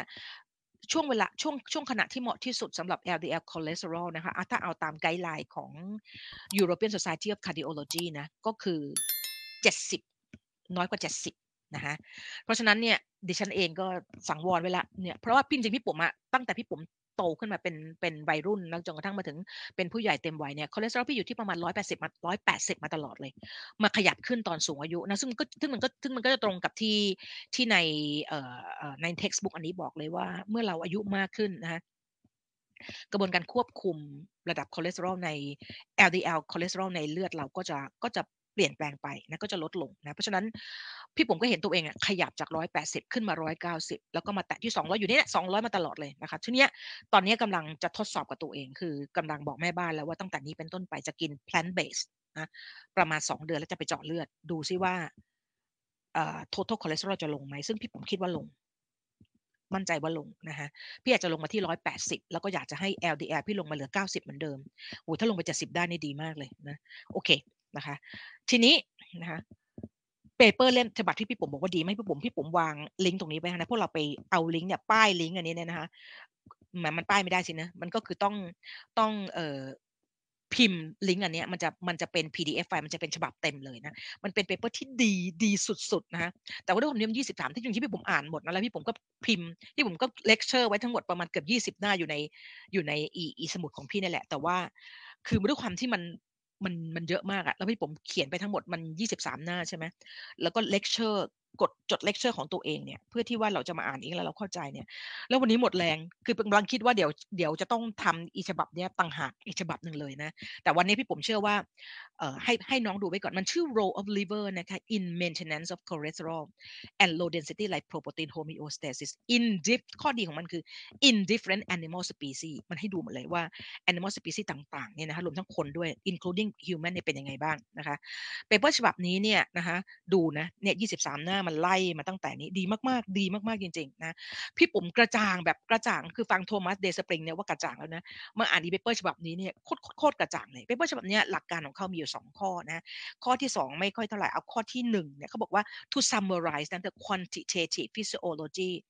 of the control cholesterol balance จะมาดูซิว่ามันจะมา summarize กันหน่อยมาสรุปกันหน่อยซิว่า กระบวนการทางสรีรวิทยาในการควบคุมนะสมดุลของคอเลสเตอรอล นะมันมี 2 ตัวนะสมดุลของคอเลสเตอรอลกับสมดุลของ LDL คอเลสเตอรอลนะมันจะมี 2 ตัวนะที่สำคัญมากนะคะสองอันอันนี้ที่ 1 เลยใน in all species เนี่ยมันเป็นยังไงนะฮะอันที่ 2 เนื่องจากว่ามันมีวิธีการที่จะ quantify หรือว่าวัดนะวัดระดับ การสร้างคอเลสเตอรอลนะวัดระดับ LDL ได้วัด rate ของ LDL synthesis นะวัดเรทของ VLDL มันทำได้อยู่แล้ว เพราะฉะนั้นเนี่ยเขาก็เลยบอกว่าเออมันเป็นโอกาสที่ดีที่เราจะมาสรุปอันนี้นะคะ ส่วนอันที่อันที่อะไรเนี่ยดีกว่านะ อันที่สาม specialize อ๋อไม่ต้อง อันที่สองตุ๊ดตุ๊ดตุ๊ดตุ๊ดตุ๊ดเออไม่จริง ๆเบนหลักก็คืออันนี้แหละอันที่สองคือว่ามีจุดไหนที่มันยังไม่ถูกต้องแล้วควรจะทำงานวิจัยเพิ่มเติมเขาก็แนะนำอันนี้ก็ว่ากันไปนะคะเปเปอร์นี้ดีมากนะนะคะ ทีนี้ มาดูนี่ไม่เอานี้ไม่เอาเลย มาดูนี้อีรูปนี้เลยเด็ดเด็ดสุดรูปนี้รูปเดียวเนี่ยพี่ปุ๋มว่าน้องๆแบบ จบเลยอะพี่ปุ๋มจบด้วยรูปนี้รูปเดียวเลยนะฮะโอเค มาดูเรื่องมาดูรูปนี้ก่อนเลย รูปนี้บอกว่าอะไร รูปนี้บอกว่านะคะ ดูดูไปดีๆนะ รูปนี้บอกว่าคอเลสเตอรอลสร้างจากที่ไหนได้บ้างนะที่ที่หนึ่ง small intestine นะลำไส้เล็กของเรา enterocyte ของเราสามารถสร้างคอเลสเตอรอลได้เองจาก acetyl-CoA บอกแล้ว จุดที่ไหนในเซลล์เรามี acetyl-CoA อยู่แล้วนะฮะที่ไหนที่มี acetyl-CoA ในเซลล์เรานะเราสามารถสร้างคอเลสเตอรอลไหมครับว่า acetyl-CoA สร้างคอเลสเตอรอลได้หมดเลย แล้วจากนั้นก็ยังมีคอเลสเตอรอลที่เรากินเข้าไปนะคะรวมทั้งไตรกลีเซอร์คือตัวเออใช่ triacylglycerol คือไตรกลีเซอไรด์ที่กินจากอาหารเข้าไปนะคะ พวกเราจะพวกเราจะเดี๋ยวพวกเราจะรู้เลยว่า ถึงแม้ว่าเราจะกินไตรกลีเซอไรด์นะแล้วก็กินคอเลสเตอรอลเข้าไปเนี่ย กระบวนการในการ uptake uptake กับ absorb ไม่เหมือนกัน กระบวนการในการ uptake คอเลสเตอรอลกับกระบวนการในการ uptake fatty acid นะ tri triacylglycerol ต้องถูก lipase เอ่อย่อยนะคะให้ได้เป็นให้ได้เป็น fatty acid ที่เป็น free fatty acid นะ free fatty acid กับ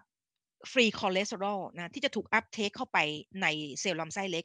คนละช่องทางนะคนละช่องทางกัน นะคะ แต่เดี๋ยวเราจะไปดูว่าทำไม saturated fat นะกรดไขมันอิ่มตัวนะถึงได้มีผลส่งผลให้ LDL C เนี่ยมันสูงขึ้นได้ อันนี้อันนี้น่าสนใจนะ เดี๋ยวเราจะดูมันมันจะพัวพันตรงเนี้ย มันจะพัวพันตรง e liver ตรงเนี้ย ตรงจุดเนี้ยแหละะเอาละค่ะ มันสร้างที่จุดแรกได้ที่ small intestine ที่ที่สอง อันนี้สำคัญมากที่เราไม่ค่อยรู้กันเลยนะ extra hepatic tissue นะ อวัยวะอื่นๆนะที่นอกเหนือจากตับ เราจะเรียกมันว่า extra hepatic นะคือที่อยู่เหนืออยู่นอกตับนะคะไม่ว่าจะเป็นอะไรล่ะเม็ดเลือดแดงสมองปอดหัวใจกล้ามเนื้อไล่ไปสินะคะอวัยวะที่ไม่ใช่ตับแหละนะคะมันก็สร้างคอเลสเตอรอลได้เองเพราะเราจะเห็นว่ามันก็จะมี acetyl-CoA เห็นไหมคะสร้างเยอะด้วยนะลูกศรมันใหญ่มากนะคะ จุดที่ 3 คือลิเวอร์นะคะลิเวอร์ก็คือตับสร้างก็จะมี acetyl-CoA นะคะสร้างคอเลสเตอรอลได้เหมือนกันนะคะ แล้วสังเกตดูว่าที่ตับนะคะ มันจะมีหน้าที่นอกเหนือจากที่ตัวมันอะสร้างคอเลสเตอรอลแล้วเนี่ยมันจะมีหน้าที่ในการ excrete หรือขับคอเลสเตอรอลออก เพื่อสร้างเพื่อรักษาสมดุลระหว่างคอเลสเตอรอลที่สร้างกับคอเลสเตอรอลที่ต้องขับออกไปนะฮะอันนี้สำคัญมากๆนะคะคอเลสเตอรอลไม่น่าเชื่อ พวกเราอาจจะไม่เชื่อว่าคอเลสเตอรอลที่สร้างจาก small intestine บวกกับ extra hepatic tissue เนี่ยนะคะ counting 85%ของคอเลสเตอรอลทั้งหมดในร่างกายเรานะในขณะที่คอเลสเตอรอลที่สร้างจากตับนะจะ counting ประมาณ 15%เมื่อก่อนที่ผมเข้าใจผิดหมดเลยที่ผมเข้าใจว่าตับเป็นตัวที่สร้างคอเลสเตอรอลมากที่สุดนะแล้วก็ textbook หลายๆเล่มก็เขียนแบบนั้นนะจนกระทั่งมาอ่านไอ้ตัวเนี้ย therapeutic lipidology ของบทบทที่ว่าด้วยเรื่องที่ Thomas Dayspring เขียนนี่แหละนะฮะแล้วก็ตามไปตามไปเจอ paper สองฉบับที่สุดยอดมากๆ เดี๋ยวเราจะดูกันนะคะ ทีนี้ สิ่งที่เราจะสนใจจุดหนึ่งที่มันสนใจมากคือตัวนี้ค่ะ เมื่อไหร่ก็ตามที่ acetyl-CoA เนี่ยนะคะจะเห็นว่ามันจะมีคอเลสเตอรอลตับเนี่ยมันมีมันจะมีนอกเหนือมันนอกจากนอกเหนือจากที่มันสร้างเองแล้วถ้าเราดูตามทิศทางนะนอกเหนือจากที่มันสร้างเองเราไม่ได้เยอะมากมันสร้างไม่ได้เยอะเลยเห็นไหมลูกศรไม่ได้หนาเท่ากับ extra hepatic tissue นะคะเห็นว่าลูกศรน้อยบางๆเนอะพอๆกับที่ small intestine แล้วแต่ว่ามันได้รับคอเลสเตอรอลมาจากที่อื่นด้วย คอเลสเตอรอลมันได้มาจากที่ไหนบ้าง CMC นี่คือ chylomicron นะคะเพราะฉะนั้นเมื่อเรากินอาหารเข้าไปนะถ้าเราถ้าถ้าเรารู้นะใน enterocyte เนี่ยมันจะสร้าง chylomicron ซึ่งเป็นซึ่งเป็นไลโปโปรตีนตัวหนึ่งนะคะ ที่มี APO B48 นะเดี๋ยวจำไว้นะเดี๋ยวมันจะมีความสำคัญมากเลยนะเป็น APO B48 นะคะเพราะฉะนั้นเนี่ยมันก็จะมีตัว chylomicron เนี่ยเป็นตัวพาคอเลสเตอรอลนะคะที่ดูดซึมจากอาหารนะคะแล้วก็ที่จาก small intestine เองเนี่ยส่งมาให้เป็น pool ให้กับตับด้วยนะในขณะเดียวกันพวกเราจะเห็นว่า extra hepatic tissue ที่สร้างคอเลสเตอรอลได้เองเนี่ยนะในแต่ละวันมันต้องส่งกลับนะมันส่งกลับมันใช้ไม่มันใช้แล้วเหลือนะมันจะส่งกลับผ่าน HDL คอเลสเตอรอล HDL คอเลสเตอรอลเป็นตัวพากลับมาที่ตับเหมือนกันนะคะเพราะนั้นมันจะมี pool ของคอเลสเตอรอลอยู่ที่ตับนะพวกเราจะเห็นตัว CE นะตัว CE นี่คืออะไรเมื่อไหร่ก็ตามที่มีคอเลสเตอรอลนะตับมันจะเปลี่ยนนะมันจะมีเอนไซม์ที่ชื่อชื่อ ACAT นะ ACAT 2 นะไม่ต้องไปจำมันนะเปลี่ยนคอเลสเตอรอลให้กลายเป็น cholesterol ester เห็นไหมมันเป็น pool ของ ester นะ pool ของ cholesterol ester เนี่ยนะมันจะไปรวมกับไตรกลีเซอไรด์ต่างๆ นานานะคะ แล้วไปไหนเห็นพวกเราเห็นเส้นนี้ไหมพวกเราเห็น VLDL ไหมเพราะฉะนั้นตับจะต้องส่งนะเมื่อได้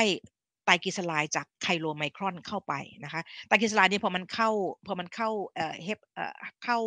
thoracic duct นะต่อมน้ำเหลืองท่อน้ำเหลืองแล้วมันจะไปที่หัวใจก่อนใช่ไหมแล้วส่ง fatty acid ให้หัวใจเนาะจากนั้นมันก็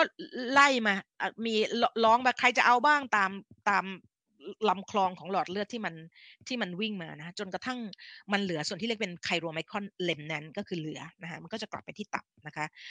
ตรงนี้แหละค่ะมันเมื่อมีจำนวนของ cholesterol ester คือคอเลสเตอรอลจะต้องเปลี่ยนเป็น cholesterol ester เพื่ออะไร เพื่อส่งตับก็จะสร้างเรือลำหนึ่งที่ชื่อว่า VLDL นะ very low density lipoprotein นะคะบรรทุก บรรทุกอะไรบรรทุกคอเลสเตอรอลเอสเตอร์นะใน VRDL เนี่ยคอเลสเตอรอลที่บรรทุกอยู่ในใน VRDL นะฮะประมาณ 70%เป็น cholesterol ester นะคะแล้วก็มี free cholesterol อยู่บ้างนะคะแล้วก็มีไตรกลีเซอไรด์แล้วมันก็จะมันก็จะร้องไปตามเส้นทางว่าใครจะเอาไตรกลีเซอไรด์บ้างใครจะเอาคอเลสเตอรอลบ้างก็ว่ากันไปนะคะพวกเราจะเห็นตัวนี้นะตัวนี้ VLDL production rate สำคัญมาก กระบวนการ rate ในการสร้าง VLDL นะฮะ จากนั้น VLDL เมื่อมันส่งนะ VLDL หน้าที่ของมันคือส่งไตรกลีเซอไรด์ออกไปส่งส่ง fatty acid จากไตรกลีเซอไรด์เนี่ยออกไปนะคือจริงๆ มันส่งไตรกลีเซอไรด์ไปแล้ว มันจะมี lipoprotein lipase นะฮะเป็นตัวเป็นตัวพาเอาไปเอา free fatty acid เข้าไปใช้ในเซลล์นะคะก็ว่ากันไปนะ VLDL พวกเราจะเห็นว่ามันจะมี แยกออกมาเป็น2เส้นนะเส้นที่1เราจะเรียกมันว่า VLDL remnant นะก็คือ VLDL คือเหลือแล้วอะคือไตรกลีเซอไรด์ออกไปแล้วมันจะมันจะเต็มไปด้วยคอเลสเตอรอลแล้วก็ฟอสโฟไลปิดพวกนั้นนะนะคะแล้วก็มีอาจจะมีไตรกลีเซอไรด์อยู่นิดหรืออยู่นิดหน่อย ขึ้นอยู่กับว่าเซลล์ต่างๆเนี่ยมันต้องการไตรกลีเซอไรด์ขนาดไหนนะในระหว่างที่มันเดินทางผ่านไป ตัวไคโลตัว VLDL REM นั้นจะวิ่งกลับมาที่ตับ วิ่งกลับมาที่ตับนะคะแต่มันจะมีอีกเส้นหนึ่งที่สำคัญมากเลย คือเส้นนี้ค่ะ เพราะเราจะเห็นว่ามันจะมีตัวมันจะมีอีกตัวหนึ่งที่ชื่อว่า LDLC production rate นะคะเราจะเรียกมันว่า JT นะตรงนี้สำคัญนะคะ ก็คือ VLDL มันจะถูกเปลี่ยนไปเป็น LDL ด้วยเรทที่ชื่อว่า ด้วย production rate ที่ชื่อว่า JT นะ ตรงนี้ถามว่าไอ้ production rate 2 ตัวเนี่ยมันจะพอมันมี production rate สร้าง LDL LDL จะสร้างได้เยอะขนาดไหนอยู่ที่อีตัวเนี้ยมัน production rate มันสูงขนาดไหน กับตัวที่ 2 ก็คือตัวที่ชื่อว่า LDL receptor activity JM นะคะตัวนี้จะเป็นตัวเคลีย LDL คอเลสเตอรอลที่อยู่ในกระแสเลือดนะคะ ให้กลับมาที่ตับได้ ดังนั้นเวลาเราเกิดภาวะที่มี LDL คอเลสเตอรอลในเลือดสูงนะคะ จุดที่เป็นจุดต้องสงสัยเลยเนี่ยจะมีอยู่สองที่ในตัวตัวพี่ปุ๋มพี่ปุ๋มอ่านแล้วนะ ก็คือตัวเนี้ย production rate มันสูงมาก กับเคลียร์ไม่ทัน กับเคลียร์ไม่ทันนะถ้าเราไปอ่านในใน paper ที่พี่ปุ๋มบอก 23 หน้าเนี่ยเขาจะบอกเลยว่ามีปัจจัย 2 ประการนะที่ส่งผลให้ steady state ของ LDL cholesterol ในเลือดเราเนี่ยเปลี่ยนไปนะเปลี่ยนไป คือ ตัวเนี้ยสองตัวนี้เปลี่ยนไปคือพันธุกรรมกับสิ่งแวดล้อม สิ่งแวดล้อมในที่นี้เช่นอะไรบ้าง อาหาร ความเครียดนะโรคร้ายแรงที่ตัวเองโรคเรื้อรังที่เป็นนะ อันนี้เราก็เลยพอเราไปฟัง health influencer บางคนเนี่ยเขาจะบอกว่าการมีระดับคอเลสเตอรอลต่ำนะคะมีความเกี่ยวพันกับโรคเรื้อรังเนี่ยนะ พี่ก็จะบอกเลยว่าถ้าเราไปอ่านงานวิจัยดีๆเนี่ยนะคะเราจะพบเลยว่า คนที่มีโรคเรื้อรังจะมีระดับคอเลสเตอรอลต่ำอยู่แล้ว เพราะว่า เพราะฉะนั้นเวลา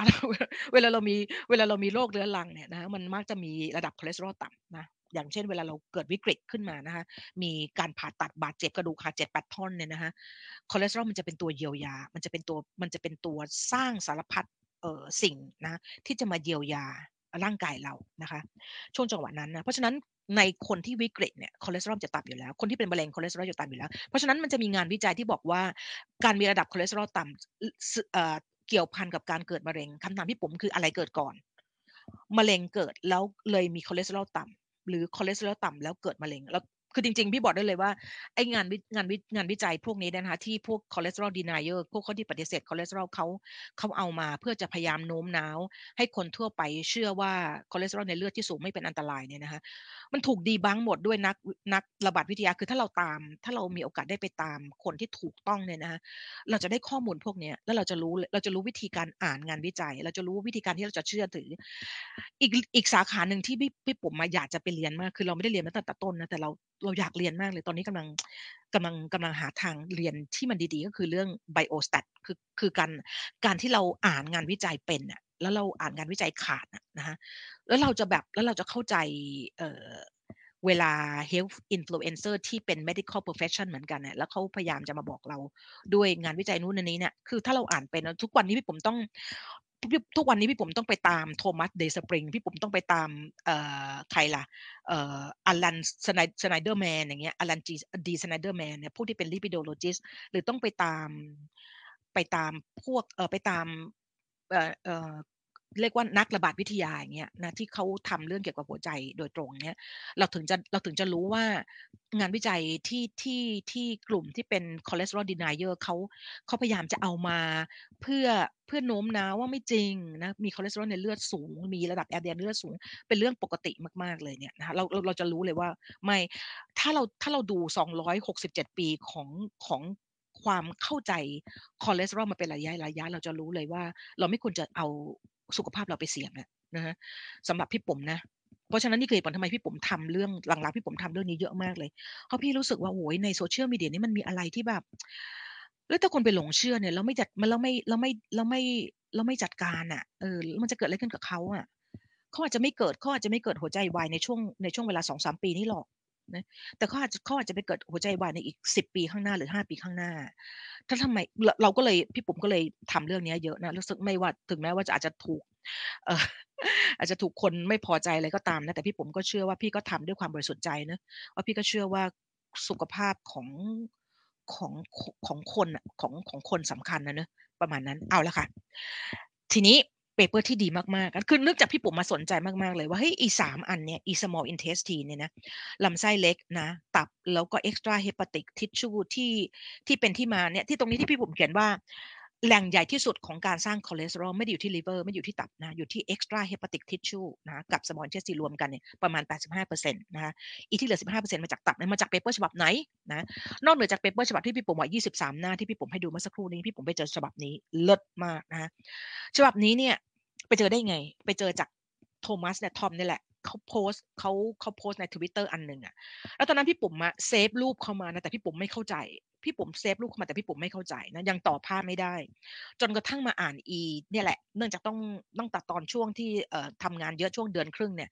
ตอนกลางคืนเนี่ยก่อนนอนถ้าไม่ได้ถ้าสมมติว่าสมมติว่าสอนมันสอนติดกันแบบโอ้ยอาทิตย์หนึ่งสอนติดกันสามสี่วันเนี่ยแต่บางทีช่วงช่วงที่มีไม่ได้ไม่ได้ไม่ได้สอนเนี่ยคืนนั้นว่างเนี่ย ก็จะแบบหาเวลาที่จะอ่านงานวิจัย พวกนี้หรือเก็บงานวิจัยเนี่ยนะคะก็เลยมาเจองานวิจัยฉบับนี้ซึ่งมันเลิศมาก ดูอันนี้เลยนะ อันนี้เลิศมากนะอันนี้เราจะเรียกมันว่า body cholesterol pool size นะอันนี้อันนี้เลิศมากๆจริงๆนะเราจะบอกพวกเราจะเห็นเลยว่า liver เนี่ยนะคะถ้าคนที่น้ำหนักประมาณ 70 กิโลกรัมเนี่ยนะคะมันจะมี pool มันจะมี cholesterol pool size อยู่ที่ตับประมาณ 1.89 กรัมนะคะมีอยู่ในพวกเราจะเห็นว่ามีอยู่ในผนังเซลล์นะผนังเม็ดเลือดแดงนะคะประมาณ 2.59 กรัมนะมีอยู่ใน particle ของไลโพโปรตีนนะไลโพโปรตีนก็จะมีคอเลสเตอรอลบรรจุเป็นเป็นเป็นส่วนประกอบอยู่ด้วยนะฮะประมาณ 1.42 กรัมนะคะ แต่พวกเราเห็นไหมคะว่า peripheral tissue มีเกือบเกือบ 10 กรัมนะคะนั้นถ้าเราเอา peripheral tissue เนี่ยอันนี้เนี่ยเขาอันนี้ส่วนที่เขาเอามาหนักจาก paper ฉบับ paper ฉบับเนี้ยที่เอามาเนี่ยนะคะเขาไม่รวมเขาเอาเฉพาะที่เป็นเขาเรียกว่า equilibrating นะแปลว่าตัวที่มีความสั่นไหว มีเคลื่อนไหว มี dynamic ของการเคลื่อนไหว เยอะๆเนี่ยเขาจะเอามาให้ดูนะอันนี้มันจะมีการเหมือนกับมีการเคลื่อนไหวผ่องถ่ายกันเนี่ยนะแต่เขาไม่รวมเขาไม่รวมคอเลสเตอรอลที่สร้างโดยเซลล์ประสาทเองนะสมองไม่เกี่ยวข้องอะไรกับตับในการสร้างคอเลสเตอรอลเลยไม่สมองจะมีระบบของตัวเอง เซลล์สมองจะสร้างคอเลสเตอรอลของตัวเองนะคะแล้วก็ไม่ได้ไม่ได้พึ่งพาคอเลสเตอรอลที่อยู่ในเลือดเลยเอาง่ายๆอย่างนี้แล้วกันนะคะดังนั้นก็จะมี health influencer บอกว่าเราจำเป็นต้องกินคอเลสเตอรอลเพราะถ้าเราไม่กินคอเลสเตอรอลสมองจะ ฝ่อสมองจะเสื่อม เพราะว่าระดับคอเลสเตอรอลไม่พอประมาณนี้นะคะซึ่งจริงๆไม่เลย สมองสร้างคอเลสเตอรอลได้ตัวได้ด้วยด้วยตัวเองนะคะเพราะฉะนั้นตัวกราฟเนี้ยไม่รวมคอเลสเตอรอลที่มาจากสมอง ไม่รวมคอเลสเตอรอลที่มาจากกล้ามเนื้อ ไม่รวมคอเลสเตอรอลที่สร้างจาก adipose tissue ไม่รวมไม่รวมเลยนะคะถ้าเราเอาบวกกันเนี่ยนะแล้วเอาไลโพโปรตีนก็คือคอเลสเตอรอลที่สร้างจากตับตับเนี่ยแหละที่มีอยู่ในตับเนี่ยนะเอามาหารกันนะมันจะอยู่มันจะใกล้เคียงกับ มันจะใกล้เคียงกับ 85%นะคะเป๊ะเลยนะเพราะฉะนั้นเนี่ยพวกเราก็สบายใจได้ว่าอะไรนะคะอ่าอีกอันหนึ่งที่น่าสนใจประโยคนี้ศักดิ์สิทธิ์ที่สุดนะในเปเปอร์ฉบับนี้ neither the size nor turnover นะไม่ไม่ทั้งขนาดและ turnover นะไม่ทั้งขนาดนะไม่ทั้งขนาดนะและ turnover ของ cholesterol pool จะ significantly affect by blood lipid อ๋อโหนี้สุดยอดมาก ไม่ไม่ว่า พูดง่ายๆก็คือว่าเอ่ออะไรก็ตามที่เป็น extra hepatic tissue นะคะตั้งแต่ peripheral tissue ทั้งหมดของร่างกายเราที่มันสร้างคอเลสเตอรอลได้เองนะคะแล้วก็ตัว blood cell นะคะแล้วก็สมองแล้วก็กล้ามเนื้อแล้วก็อวัยวะหลักๆนะแล้วก็เอ่อเอ่อ fatty um sorry adipose tissue ไม่ถูกกระทบนะคะไม่ถูกกระทบด้วยระดับ ไม่ถูกกระทบด้วยระดับคอเลสเตอรอลที่มีอยู่ในเลือดเลยนะเพราะฉะนั้นหมายความว่ายังไงหมายความว่า even จริง ๆ แล้วเนี่ยมันมีงานวิจัย 23 หน้าเนี่ยแหละเขาเขาทำให้เขาทำให้เอ่อ L LDLC เป็นศูนย์น่ะ LDLC เป็นศูนย์เลยนะ ไม่เกิดผลกระทบอะไรเลยนะคะเพราะฉะนั้นเนี่ยมันก็จะมี พวก cholesterol denier เนี่ยบอกว่าบ้าไปแล้วนะที่งานวิจัยงานวิจัยใหม่ ๆ ที่ที่ว่าด้วยเรื่องการการจัดการลดความเสี่ยงของตัว atherosclerotic cardiovascular disease หรือหลอดเลือดหัวใจอุดตันเนี่ยนะเขาพยายามจะ lower LDL cholesterol ลงมาเรื่อยๆ จาก 70 ปัจจุบันได้เหลือ 40 แล้ว American Heart Association ประชุมเมื่อปี 2022 ล่าสุดเลยเนี่ย 40 มิลลิกรัมแล้วสำหรับคนที่มี secondary เป็น secondary prevention หมายความว่าเคยเกิดเหตุการณ์หัวใจวายมาแล้ว ไม่ไม่รู้กี่ครั้งก็ไม่รู้ละพี่ผมมันจะมีมันจะมี guide criteria นะคะเขาเริ่มเขาเริ่มต้องการจะลด LDL คอเลสเตอรอลให้ลงมาเหลือ 40 แล้วนะ แล้วก็จะมีกลุ่มที่เป็น cholesterol denier เนี่ยบอกว่าอุ้ยเนี่ยแบบอันตรายต่อร่างกายนะ come on ดู paper ฉบับนี้เลยนะ paper ฉบับนี้ของเฮเลน Hellerstein เนี่ย ทำทำไอ้เรื่องเกี่ยวกับพวกนี้เยอะ ถ้าจำได้ถ้าจำไม่ผิดนะ Hellerstein ทำพี่ผมว่าเข้าใจว่าเป็นคนเดียวกัน เอ้ยแต่นั้นเป็น K ว่ะ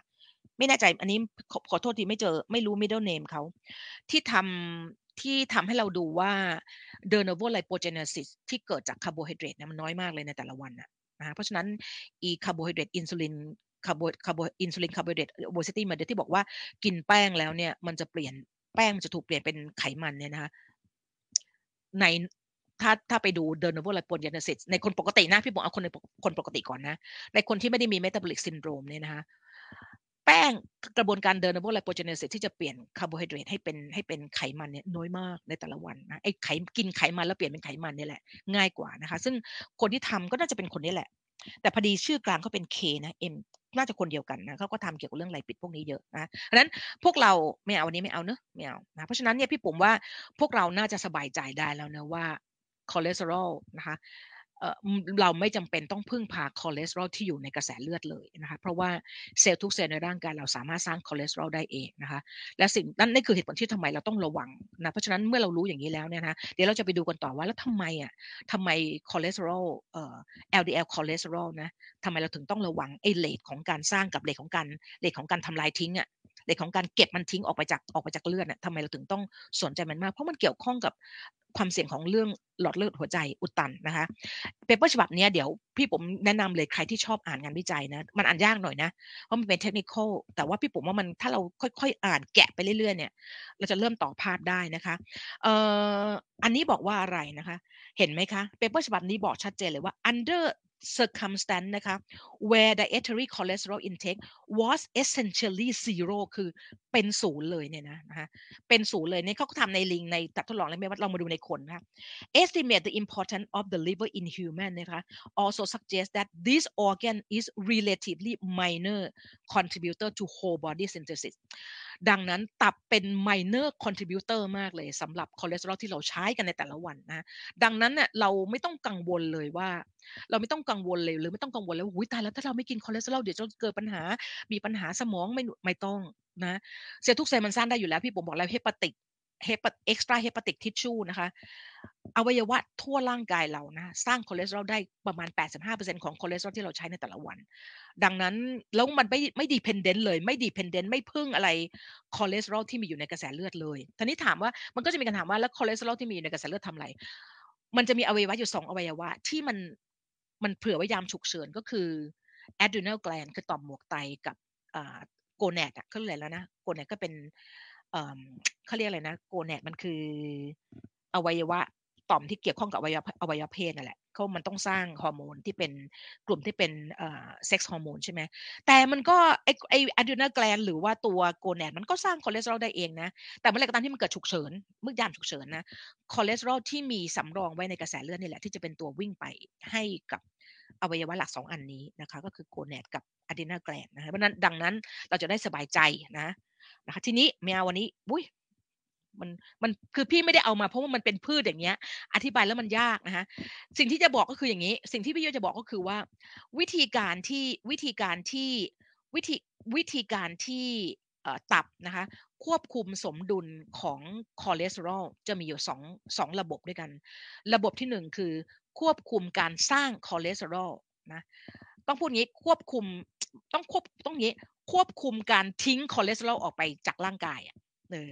หรือทำลายมันทิ้งไปนะคะเพราะว่าในแต่ละวันที่อวัยวะต่างๆ มันสร้างคอเลสเตอรอลได้ แล้วมันใช้ไม่หมดเนี่ยนะคะมันจะต้องส่ง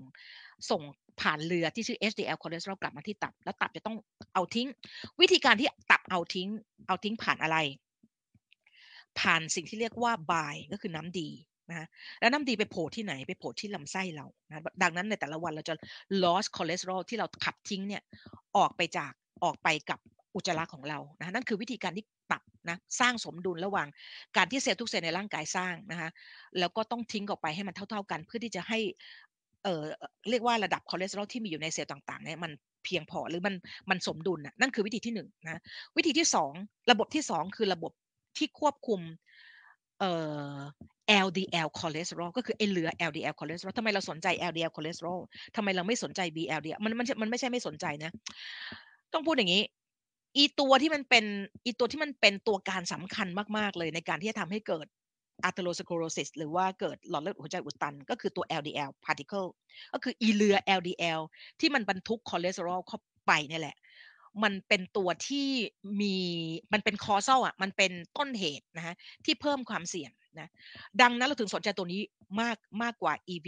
หลังๆก็มีคนสนใจ VLDL มากขึ้นนะ โดยเฉพาะอีตัว VLDL remnant เพราะว่าไซส์มันเล็กลงนะ แต่ว่าเอาไม่ต้องไปยังไม่ต้องพูดถึงมันมันจะมันจะยุ่งมากไป เราเอา LDL cholesterol ก่อนนะ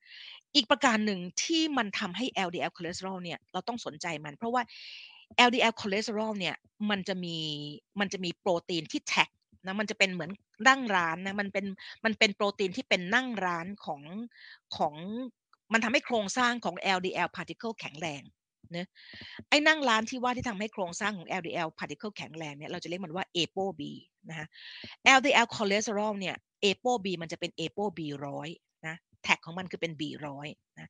ในขณะที่ไคโรไคโลไมครอนเนี่ยมันไอตัวนั่งร้านของมันเนี่ยนะเพราะมันเป็นไลโปรโปรตีนเหมือนกันนะแต่นั่งร้านของมันเนี่ยเป็น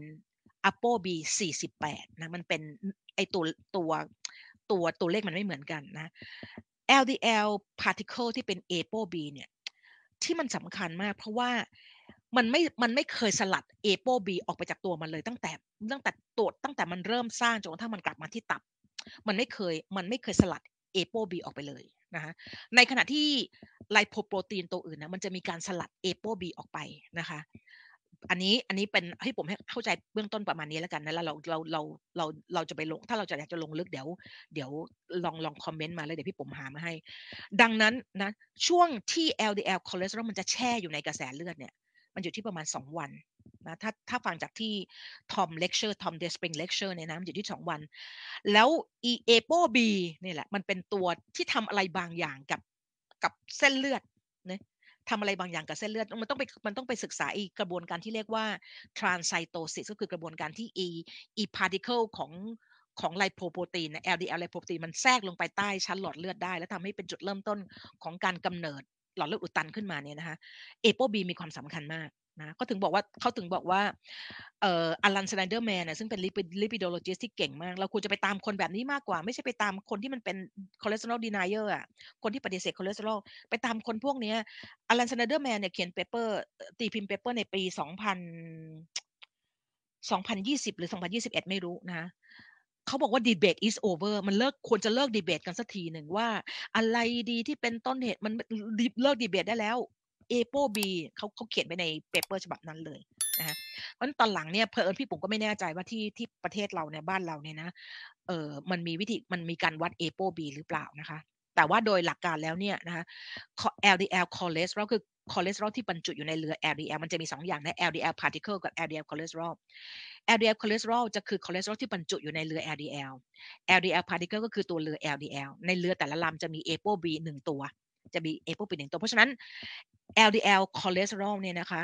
มันสอดคล้องเขาเรียกว่ามันมีความสัมพันธ์กับ ApoB นะหมายความว่าถ้าระดับคอเลสเตอรอลสูง ถ้าระดับ LDL คอเลสเตอรอลสูง มันมักจะมี ApoB ApoB สูงตามไปด้วย เพราะว่ามันมันจะหมายถึง LDL particle ก็ก็มีจำนวนเยอะขึ้นนะเพื่อบรรทุก LDL คอเลสเตอรอลที่สูงที่มีที่มีเยอะนะคะดังนั้นมันเขาเรียกว่ามันมัน concordant กันนะก็คือมันจะสอดคล้องกันนะมันจะมีอยู่มันจะมีคนอยู่ประมาณ มันจะบนโลกนี้มันจะมีคนอยู่ประมาณ 20%เท่านั้นที่ discord discord หมายความว่า มีระดับ LDL คอเลสเตอรอลสูง แต่ว่าเรือจำนวนเรือน้อยนะคนพวกนี้ก็จะมีความเสี่ยงต่ำนะกว่าทั้งๆทที่จริง ๆ มี LDL คอเลสเตอรอลสูง แต่มันมีประมาณ 15-20%เท่านั้นเองนะ ดังนั้นโดยภาพรวมเนี่ย LDL คอเลสเตอรอลยังใช้วัดนะ ใช้วัด ความเสี่ยงนะของการที่จะมีความเสี่ยงที่จะเกิดโรคหลอดเลือดหัวใจอุดตันได้นะเเพราะว่ามัน concord กันอยู่ที่ประมาณ 80กว่าเปอร์เซ็นต์น่ะนะเพราะฉะนั้นคนส่วนใหญ่จะเป็นแบบนั้นนะคะ โอเค เอาละนะทีนี้เห็นไหมคะว่าปัจจัยที่จะไอ้สองตัวที่สำคัญมากคือตัวนี้ว้าย sorry ตัวที่สำคัญมากคือตัวนี้ ตัวที่สำคัญมากคือตัวนี้เลย ตัว production rate LDL production rate กับ LDL receptor activity คือ production rate ถ้า production rate มันสูงมันจะมี LDL particle เยอะ ถูกไหมฮะ แต่ถ้า LDL receptor มันทำงานดี มันก็มันจะเคลียร์แลนด์ออกไปได้เร็วนะคะ และไอ้สองตัวเนี้ยมันขึ้นอยู่กับอะไรนะคะเราพบแล้วว่า 2 ตัวนี้มันขึ้นอยู่กับพันธุกรรมพี่ต้องบอกตรงๆเลย มีจีนที่เกี่ยวข้องกับกับไอ้ตัวการสร้างเรือ LDL นะคะจาก VLDL เนี่ยแล้วก็การไอ้ตัวการไอ้ receptor ที่เป็นตัว clearance LDL คอเลสเตอรอลออกมาจากเลือด จากเลือดออกมากลับมาที่ตับเนี่ยขึ้นอยู่กับพันธุกรรมเยอะมากมันมียีนเยอะมากเลยนะคะ Thomas Dayspring เขียนไว้ใน section 13 ของเขาเยอะพอสมควรเหมือนกันนะแล้วก็สิ่งแวดล้อมนะอาหารเห็นไหมคะใยอาหารนะอาหารคอเลสเตอรอลที่กินที่อยู่ในอาหารนะคะใยอาหารมีความมีส่วนช่วยในการลดการดูดซึมคอเลสเตอรอลได้ดี นะคะประเภทของกรดไขมันนะภาวะเจ็บป่วยนะคะมีผลต่อไอตัว JM กับ JT คือ rate ในการสร้าง LDL คอเลสเตอรอลกับ rate ในการ clear LDL คอเลสเตอรอลให้กลับมาให้ให้พ้นออกไปจากเลือดนะคะเราพบว่าคนที่คนที่มี LDL คอเลสเตอรอลสูงนะคะเอ่อมันมันมักจะเกิดจากการ clear clearance ไม่ดี คือไอตัว J JM ก็คือ ตัวที่จะต้อง clear receptor นะ receptor ที่เป็นตัวรับเอา เป็นท่าเรือที่รับเอา LDL คอเลสเตอรอลกลับมาเนี่ยในเมื่อคุณไม่ได้ใช้งานแล้วเนี่ยนะฮะมันก็เลยมีโอกาสที่จะทำให้ LDL คอเลสเตอรอลมันโคจรอยู่ในเลือดเนี่ยมากกว่า 2 วันนะแล้วบอกแล้วว่า the more ที่มันระยะเวลาที่มันนานเท่าไหร่ที่มันโคจรอยู่เนี่ยกับปริมาณที่มันสูงสูงเนี่ยพี่ถึงบอกว่าความเสี่ยงที่มันจะเพิ่มขึ้นก็คือระดับคอเลสเตอรอลที่มันสูงนะกับ จำนวนเรือที่มันค้างอยู่นานๆคือการที่เราปล่อยให้ระดับคอเลสเตอรอลในเลือดเราสูงเป็นเวลานานๆนั่นแหละค่ะคือความการที่เราเพิ่มความเสี่ยงให้ตัวเราเองนะฮะตอนหลังพี่อ่าน paper เพิ่งล่าสุดเนี่ยเพิ่งอ่าน paper ว่า maybe พี่อาจจะเป็นคนกลุ่มนี้นะพี่ไม่แน่ใจนะก็เผอิญ Thomas Dayspring นี่แหละพี่ไปฟังเลคเชอร์เขาก็คือพี่ปุ๋มเป็นคนที่ไตรกลีเซอไรด์ต่ำมากนะ HDL สูง 60 ผู้หญิงนี่50 กว่าก็เยอะนะนะพี่ปุ๋ม63 นะฮะ คอเลสเตอรอลพี่ปุ๋ม200เอ่อมันมี paper ฉบับหนึ่งบอกว่า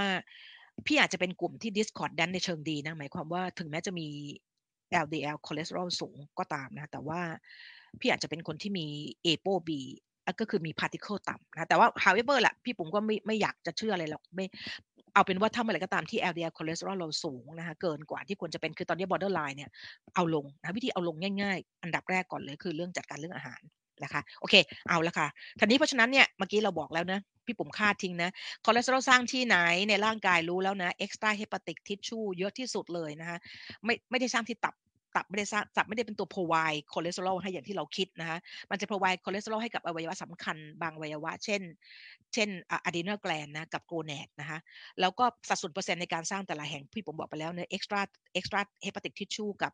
กับ สร้างจากลำไส้เล็ก 85%นะสร้างจากที่ตับแค่ประมาณ 15%วัตถุดิบตั้งต้นในการสร้างคอเลสเตอรอลคือ acetyl-CoA ซึ่งไม่ได้เกี่ยวข้องอะไรกับคอเลสเตอรอลเลยนะคะได้มาจากไหนได้มาจากคาร์โบไฮเดรตไขมันโปรตีนได้หมดนะคะ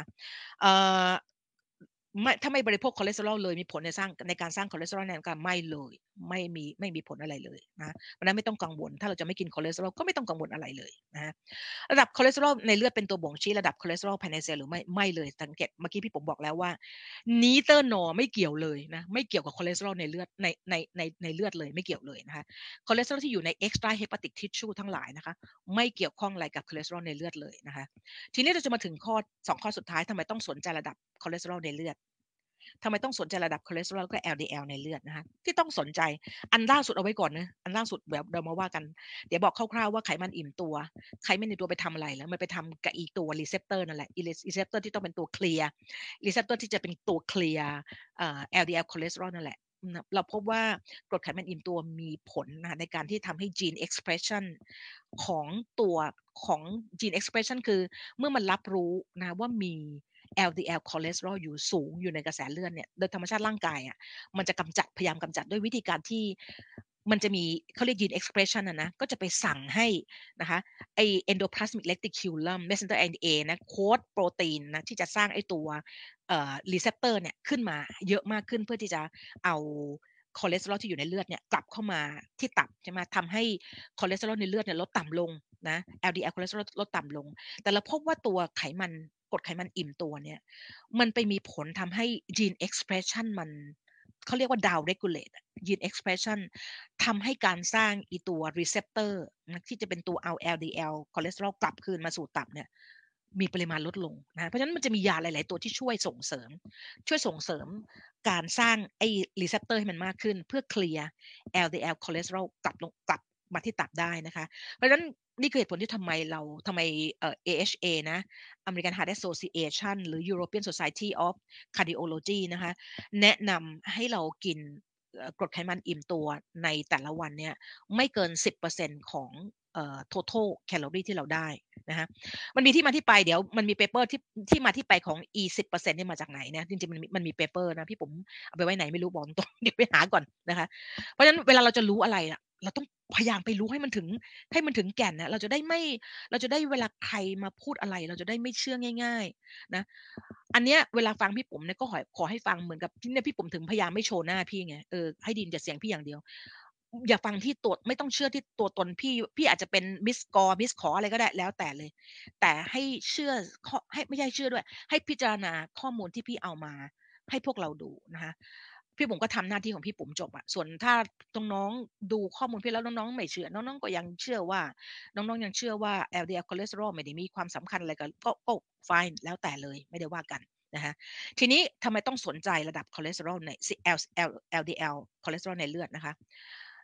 นะบอกแล้วพออีก paper ฉบับนี้คนนี้คนนี้เดี๋ยวจะให้ดู เฮนรี่ตัวชื่อสุดท้ายก่อน Henry N. Ginsberg เนี่ยเวลาเวลาชื่อแรกกับชื่อสุดท้ายมันจะเป็นมันจะเป็นเอกอุในหลาย ๆ เรื่องนะ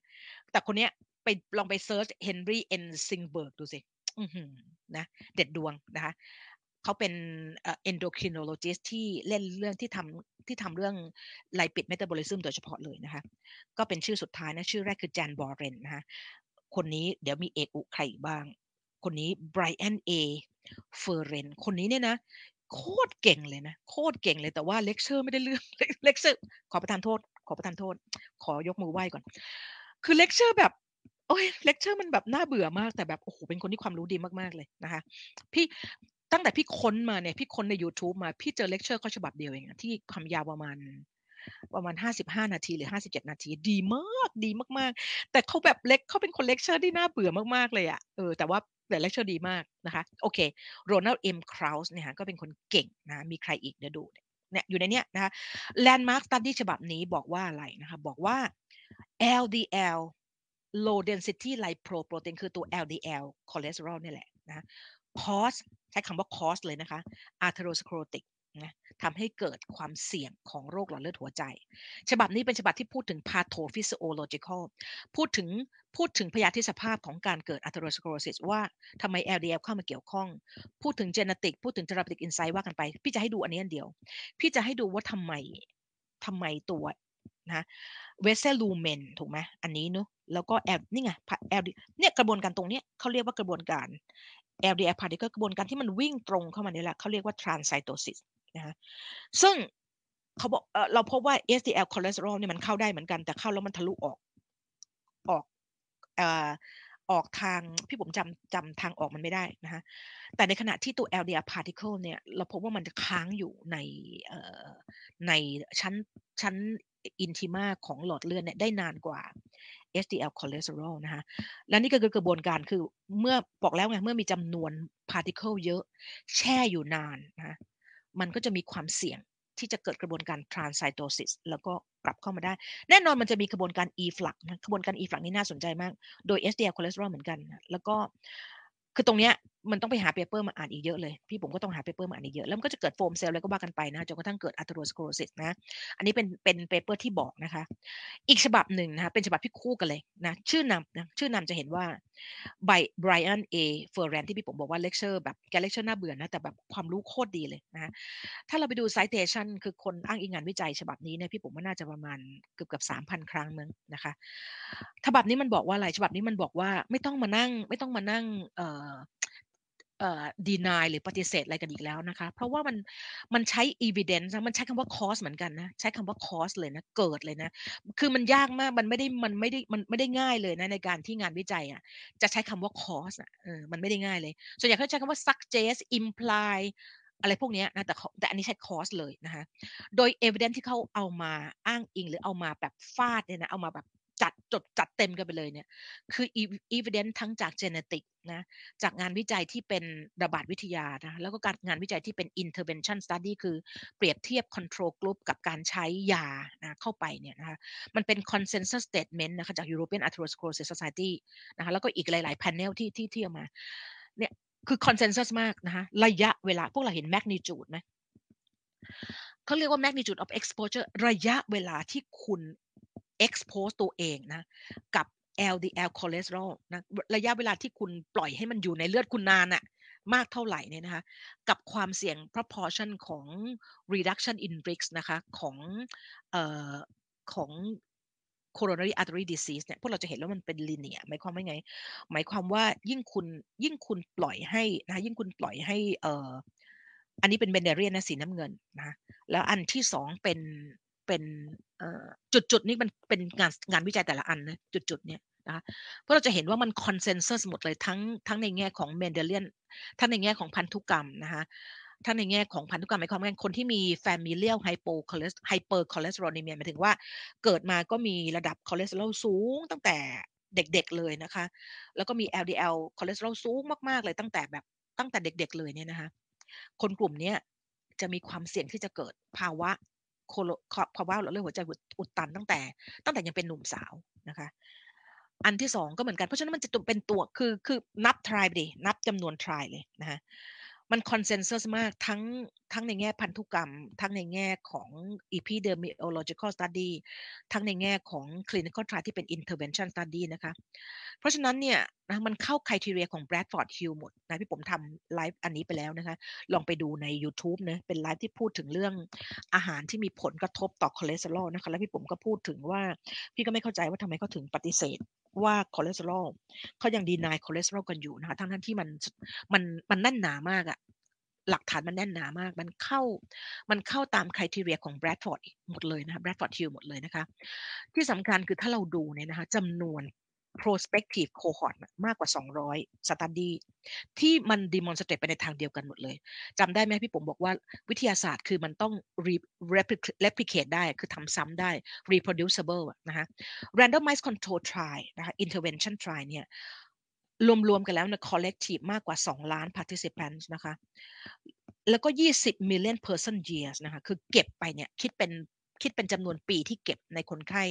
แล้วเห็นแล้วก็เจอว่ามันเป็นไลโปรโปรตีนหรือ low density ไลโปรโปรตีนหรือ low density cholesterol มันเป็น causal ของการเกิดหลอดเลือดหัวใจอุดตันเนี่ยนะฮะมัน 20 ล้าน person years นะแล้วมัน demonstrate reversible หมายความว่าไง เมื่อเราลด LDL ในคนที่คอเลสเตอรอลสูง เมื่อเราลด LDL คอเลสเตอรอลเขาลงมาให้ต่ำกว่า 70 มิลลิกรัมต่อเดซิลิตรของเลือดเนี่ยนะฮะมันช่วยลดนะลดเราพบว่าพอเราไปวัด plaque plaque มันลดลงอะคือไอการที่มันเกิดไอไอตัว plaque ที่มันหนาเนี่ยมันลดตัวลงนะมันเป็นตัวบอกตรงตาม Bradford Hill criteria มากๆเลย ก็คือ temporality ใช่ไหม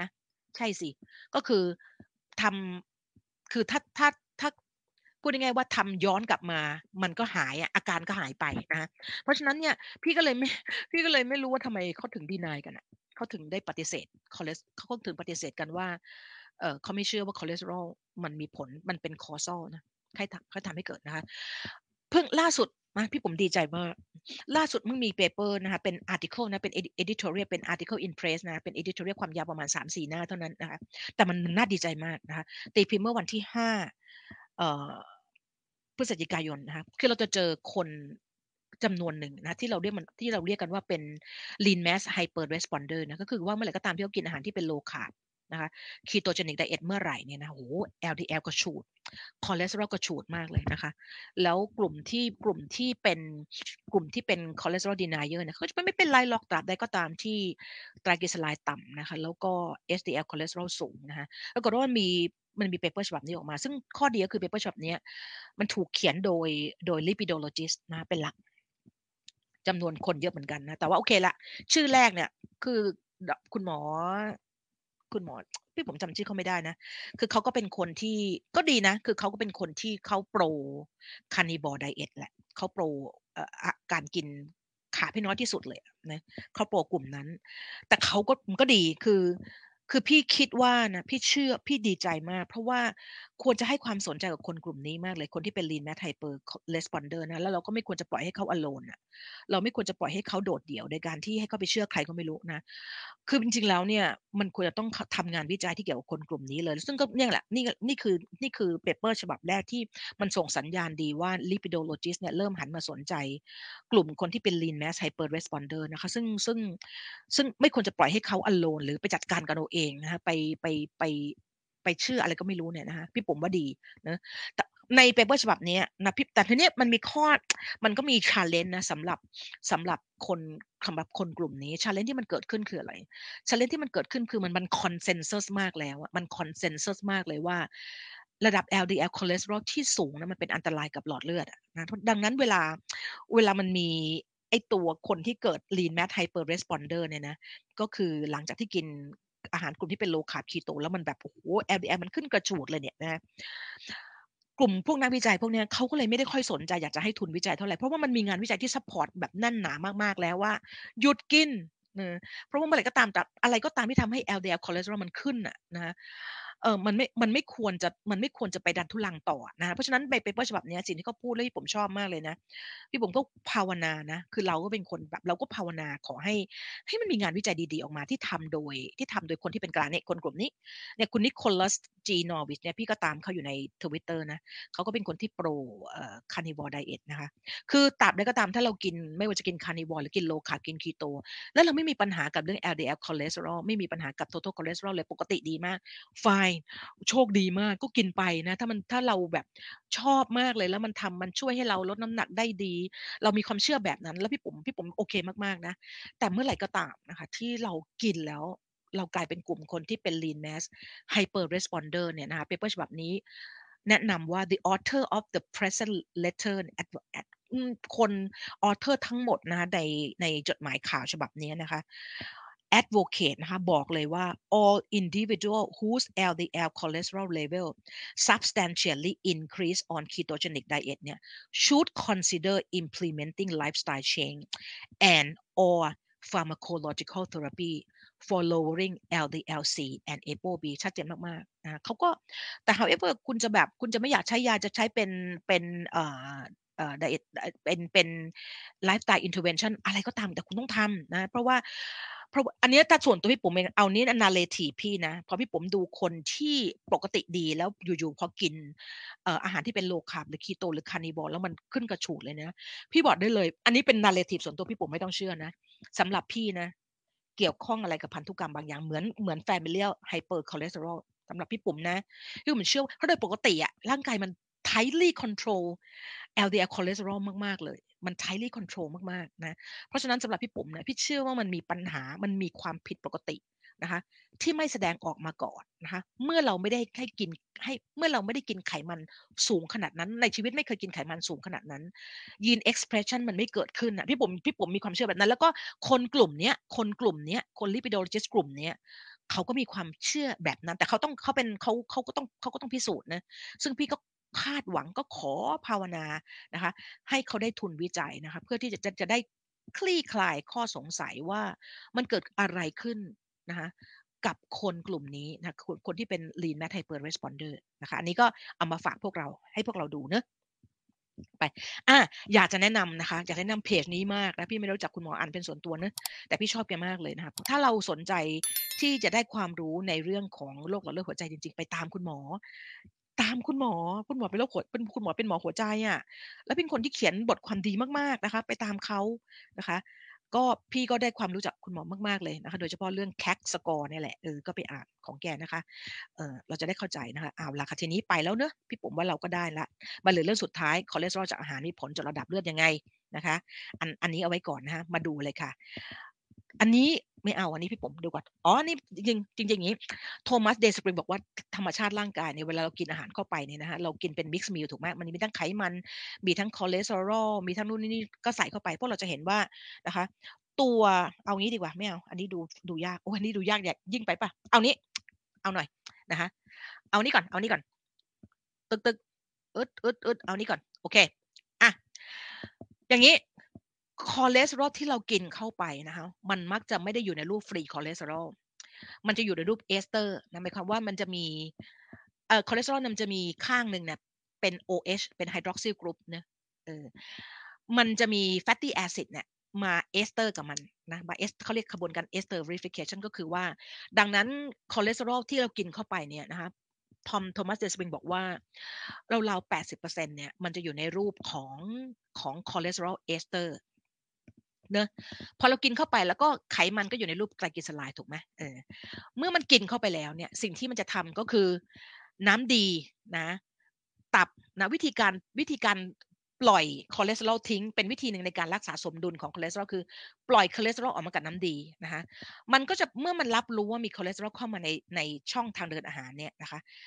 ตับมันจะเริ่มส่งน้ำดีมาละ น้ำดีมันก็จะแล้วมันมันก็จะเป็นวิธีที่ดีมากในการที่มันจะปล่อยคอเลสเตอรอลออกมาด้วย แล้วพี่จะบอกว่าร่างกายมันมหัศจรรย์มาก มันรู้หมดเลยว่า มันมัน calibrate ได้หมดเลยว่า เราต้องการคอเลสเตอรอลประมาณไหนแล้วมันก็แอดจัสทุกสิ่งอย่างหมดเลยนะพี่ถึงบอกว่า Thomas Dayspring ถึงบอกว่ามัน tightly control มากๆ tightly control ดังนั้นเมื่อไหร่ก็ตามที่เรามีระดับคอเลสเตอรอลผิดปกติไปเนี่ยนะคะต้องต้องจัดการเลยอะนะเพราะว่าโดยปกติมัน tightly control มากนะคะสิ่งที่เกิดขึ้นก็คือว่า สิ่งที่เกิดขึ้นก็คือว่าตัวคอเลสเตอรอลที่มันกินเข้าไปที่เรากินเข้าไปเนี่ยนะคะมันก็จะรวมมันก็จะมีทั้งไตรกลีเซอไรด์นะคอเลสเตอรอลที่เป็น ester form แล้วก็มี free cholesterol เล็กน้อยนะ คือไม่ได้เอสไม่ได้ไปจับกับกรดไขมันอะไรเลยรวมกันนะมันจะถูกห่อหุ้มเป็น micelle นะโดยน้ำดี น้ำดีมันจะไปตีตีตีตีให้แล้วก็ lipase ออกมานะ lipase ก็จะไปย่อย cholesterol ester ให้กลายเป็น free cholesterol ใช่ไหมแล้วก็ไปรวมรวมรวมเป็นเป็น micelle เขาเรียก micelle อย่างเงี้ยเนี่ย micelle คือตัวนี้นะพวกเราเห็นไหมที่ผมเอาลูกศรชี้ micelle ข้างใน micelle นี้ก็จะมี free cholesterol นะแล้วก็มีทั้งคอเลสเตอรอลที่ไม่ถูก lipase ย่อยนะคะแล้วก็มีไตรกลีเซอไรด์ต่างๆนานาอยู่ใน micelle นี่แหละ micelle นี้นะ micelle อันนี้นะคะเราดู micelle นะ micelle อยู่นี่ micelle อันนี้นะคะพวกเราจะเห็น 2 อันนี้นะสีแดงกับสีฟ้านะสีแดงอันนี้นะคะ มันจะคือโปรตีนนะที่เมื่อไหร่ก็ตามมีคอเลสเตอรอลเข้าไปในลูเมนปั๊บเนี่ยมันจะ gene expression การแสดงออกของยีนมันทำงานทันทีเลย แล้วมันก็จะทำให้เซลล์ enterocyte enterocyte คือเซลล์นี้คือเซลล์ลำไส้เล็กเนี่ยนะสร้างโปรตีนที่ชื่อ n e m a n p i c C1 like 1ไม่ต้องจำชื่อยาวมันจำว่า NPC1 L1 นะ n e m a n p i c n e m a n p i c L1 like 1เอ๊ะโทษที n e m a n p i c C1 like 1เนี่ยทำหน้าที่อะไรนะพวกเราเห็นไหม Niemann-Pick C1 like 1 เนี่ยจะทำหน้าที่ในการ uptake เฉพาะ free cholesterol เท่านั้นนะดังนั้นอาหารที่มีคอเลสเตอรอลที่เรากินเข้าไปเนี่ยห้าสิบเปอร์เซ็นเท่านั้นที่สามารถที่จะถูกดูดถูก uptake เข้าไปได้นะแล้วห้าสิบเปอร์เซ็นที่ถูก uptake ผ่านไอตัว Niemann เอ่อ Niemann-Pick C1 like 1 เนี่ยนะคะ เมื่อเข้าไปแล้วเนี่ยยังนะยังไม่จบนะ เข้าไปรออยู่แล้วเนี่ยนะคะ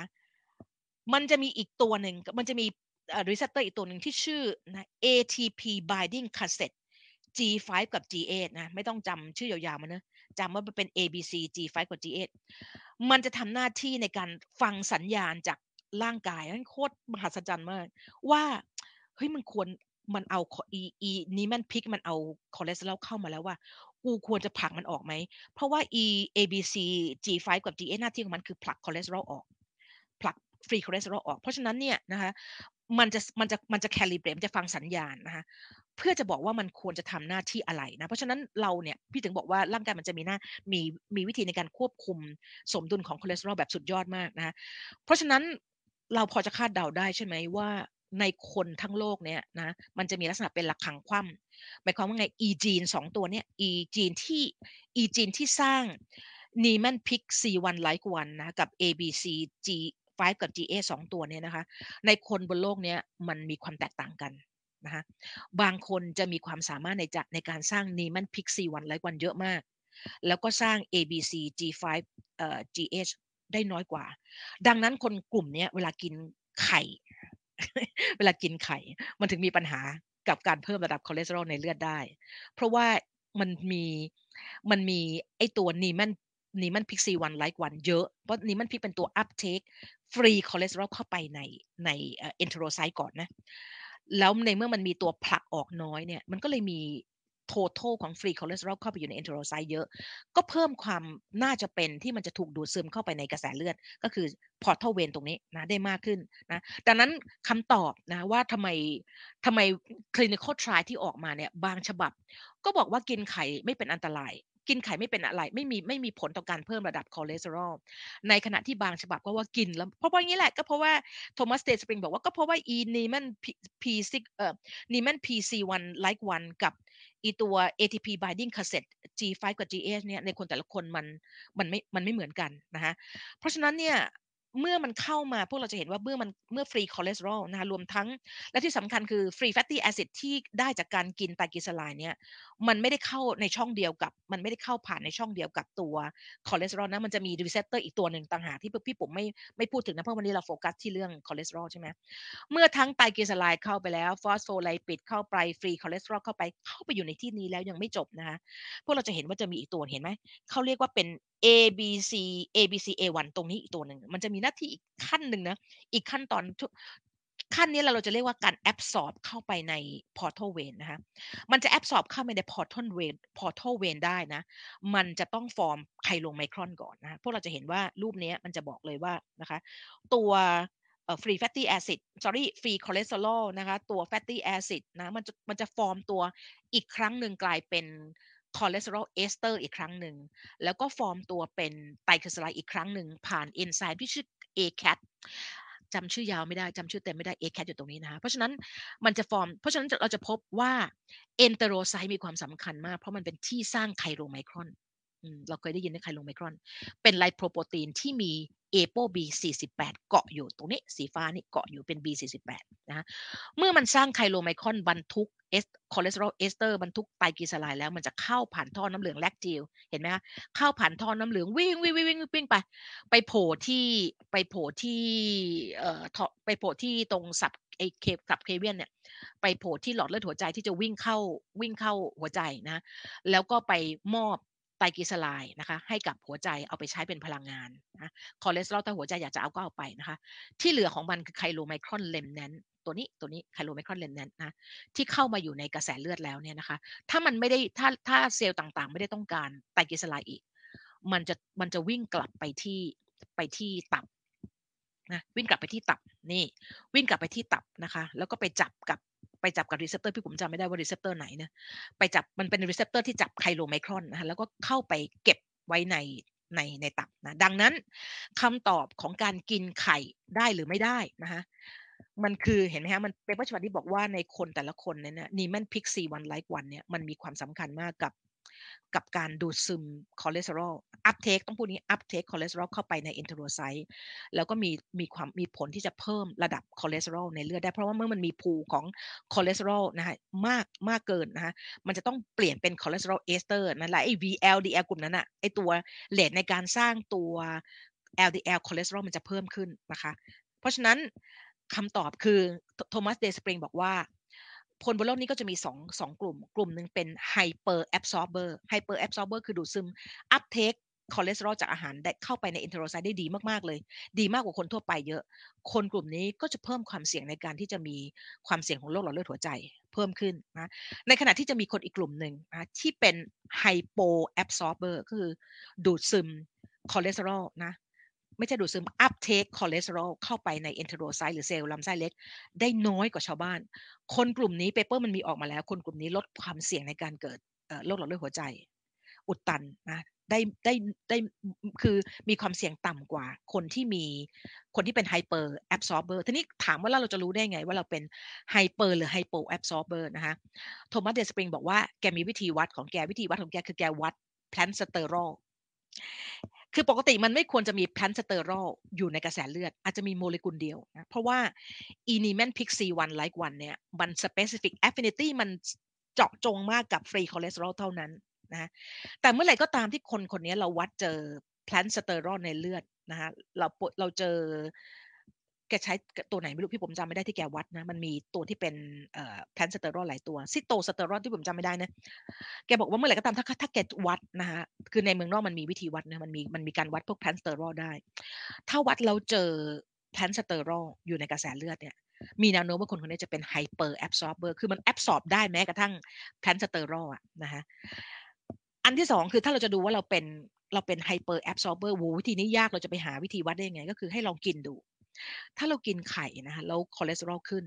เรา maybe อาจจะเป็นกลุ่มที่เป็น hyper responder เออ sorry hyper absorber ก็แค่หยุดกินมัน ก็กินไว้น้อยลง คือเราก็ต้องยอมรับว่าถ้าเราเป็นแบบนั้นนะ แล้วมันก็มีคนบนโลกมันก็มีลักษณะเป็นระฆังคว่ำนะ คือคนส่วนใหญ่มันก็จะเป็นคนกลางๆอะ ก็คือกินไข่แล้วก็ไม่ได้มีปัญหาอะไรเยอะนะคะ แต่ว่ามันก็จะมีคนกลุ่มหนึ่งประมาณ 25%ท้ายอะ หัวท้ายอะนะหางท้ายทั้งหัวทั้งหางเนี่ยนะก็คือเป็นคนกลุ่มที่กินแล้วมีปัญหานะคะ เพราะฉะนั้น พี่ผมเองอะพี่ก็เชื่อว่าคือพี่ผมพี่เชื่อว่าเรื่องอายุพี่ด้วยนะกับเพราะพี่เริ่มเพิ่งคอเลสเตอรอลพี่เริ่มไต่จากร้อยแปดสิบขึ้นมาเป็นสองร้อยเนี่ย ในช่วงประมาณสิบปีนะสิบปีนี่แหละ เพราะฉะนั้นพี่ก็รู้สึกว่าเออเราก็ประมาทประมาทมากเลยอะนะฮะประมาทมาตอนนั้นยังไม่อ่านเยอะเท่านี้นะเพราะฉะนั้นตอนนี้กำลังจะจะทดลองสองเดือน จะดูซิว่าถ้าฉันจะกิน plant-based ตลอดสองเดือนนี่เลยนะแล้วกินไขมันให้น้อยที่สุด เราพบว่าคอเลสเตอรอลเดี่ยวๆที่กินเดี่ยว กับการกินพร้อมกับไขมันอิ่มตัวให้ผลแตกต่างกันมากๆนะเมื่อไหร่ก็ตามที่กินคอเลสเตอรอลคู่กับไขมันที่อิ่มตัวนะคะ จะเพิ่มระดับ LDL คอเลสเตอรอลในเลือด ได้ดีกว่าการกินคอเลสเตอรอลเดี่ยวๆไอ้งานวิจัย 23 ฉบับนะ23 หน้านั่นแหละบอกไว้บอกไว้หมดเลยนะเพราะฉะนั้นเอาละค่ะพอได้ได้ไอเดียนะ เพราะนั้นวิธีการของลองไปหาลองไปหาไลฟ์อันนี้ของพี่ผมทำไว้ในใน u t u b e นะคะ หรือว่าลองไปในหน้าเพจเราพี่ผมนะแล้ว scroll down ไปเรื่อยๆ มันจะเป็นวิดีโอซีรีส์งานวิจัยครั้งที่ 11 นะคะ อันนี้มันมี paper ฉบับนี้นะคะ paper ฉบับนี้มันพูดถึง effect of food on the LDL cholesterol เป็นเป็น systematic review นะคะกับ meta analysis ของ randomized control trial นะ paper ฉบับนี้พี่ผมมันจะบอกว่าอาหารกลุ่มข้างบนเป็นกลุ่มที่มีมีผลกระทบนะกินมีผลกระทบแน่ๆนะคะต่อต่อระดับ LDL คอเลสเตอรอลนะคะก็คือตัว sugar เห็นไหมอยู่ข้างบนนะคะเอ่อ solid fat นะ solid fat ที่มีที่มี saturated fat นะสูงสูง butter นะชีสชีสบางตัวชีสเนี่ยคืออย่างที่บอกแล้ว saturated fat แต่ละแต่ละตัวนะมันอยู่ที่ carbon atom มันใช่ไหมมีผลกระทบต่อ LDL คอเลสเตอรอลไม่เท่ากัน ตัวที่มีผลกระทบมากคือ C 12 14 16ถ้าเดี๋ยวไปดู พี่ว่าพี่จำไม่ผิดนะนะคะ พี่ก็ไม่รู้เหมือนกัน unfiltered coffee มันเกิดอะหูโด่งมานี่เลยนะนะคะแล้วก็พวกเราจะเห็นว่าข้างล่างเนี่ยจะเป็นจะเป็นกลุ่มอาหารที่ไม่มีผลคือมีไม่มีผลคือมีผลดีต่อการการลดระดับคอเลสเตอรอลก็เช่นอะไรบ้าง soluble fiber เห็นไหมดีมากนะคะ flaxseed เห็นไหมพวกถั่วเหลืองนะคะ พวกเอ่อ hazelnut walnut อัลมอนด์นะคะอัน a t u r a t e d oil นะคะอันนี้ก็เป็นอีกเรื่องที่พี่ปุ๋มจะจะแบบจะขอทำจะขอทำ ไลฟ์นะแต่อันนี้ต้องเตรียมเยอะมากเลยจริงๆผมมีข้อมูลเยอะมากแล้ว ว่าก็จะมีคนที่บอกว่า เอ่อน้ำมันพืชมันอันตรายใช่ไหมอืมเนอะโอ้ยพี่ถึงบอกว่าในในโซเชียลมีเดียนี่มันก็มีอะไรบ้าๆบอๆเยอะมากนะคะพี่ผมมีงานวิจัยเยอะมาก เยอะพี่ผมว่าเยอะเยอะมาก พอที่จะบอกได้เลยว่าไม่จริงนะคะโอเค แต่ว่าอันนี้ไม่ค่อยอยากทำมันกลัวโดนถล่ม กลัวโดนถล่มไม่งั้นน้องๆต้องมาช่วยพี่นะฮะโอเค ทีนี้นะ paper ฉบับนี้ดีมาก บอกว่า the response of different doses of egg consumption นะคะ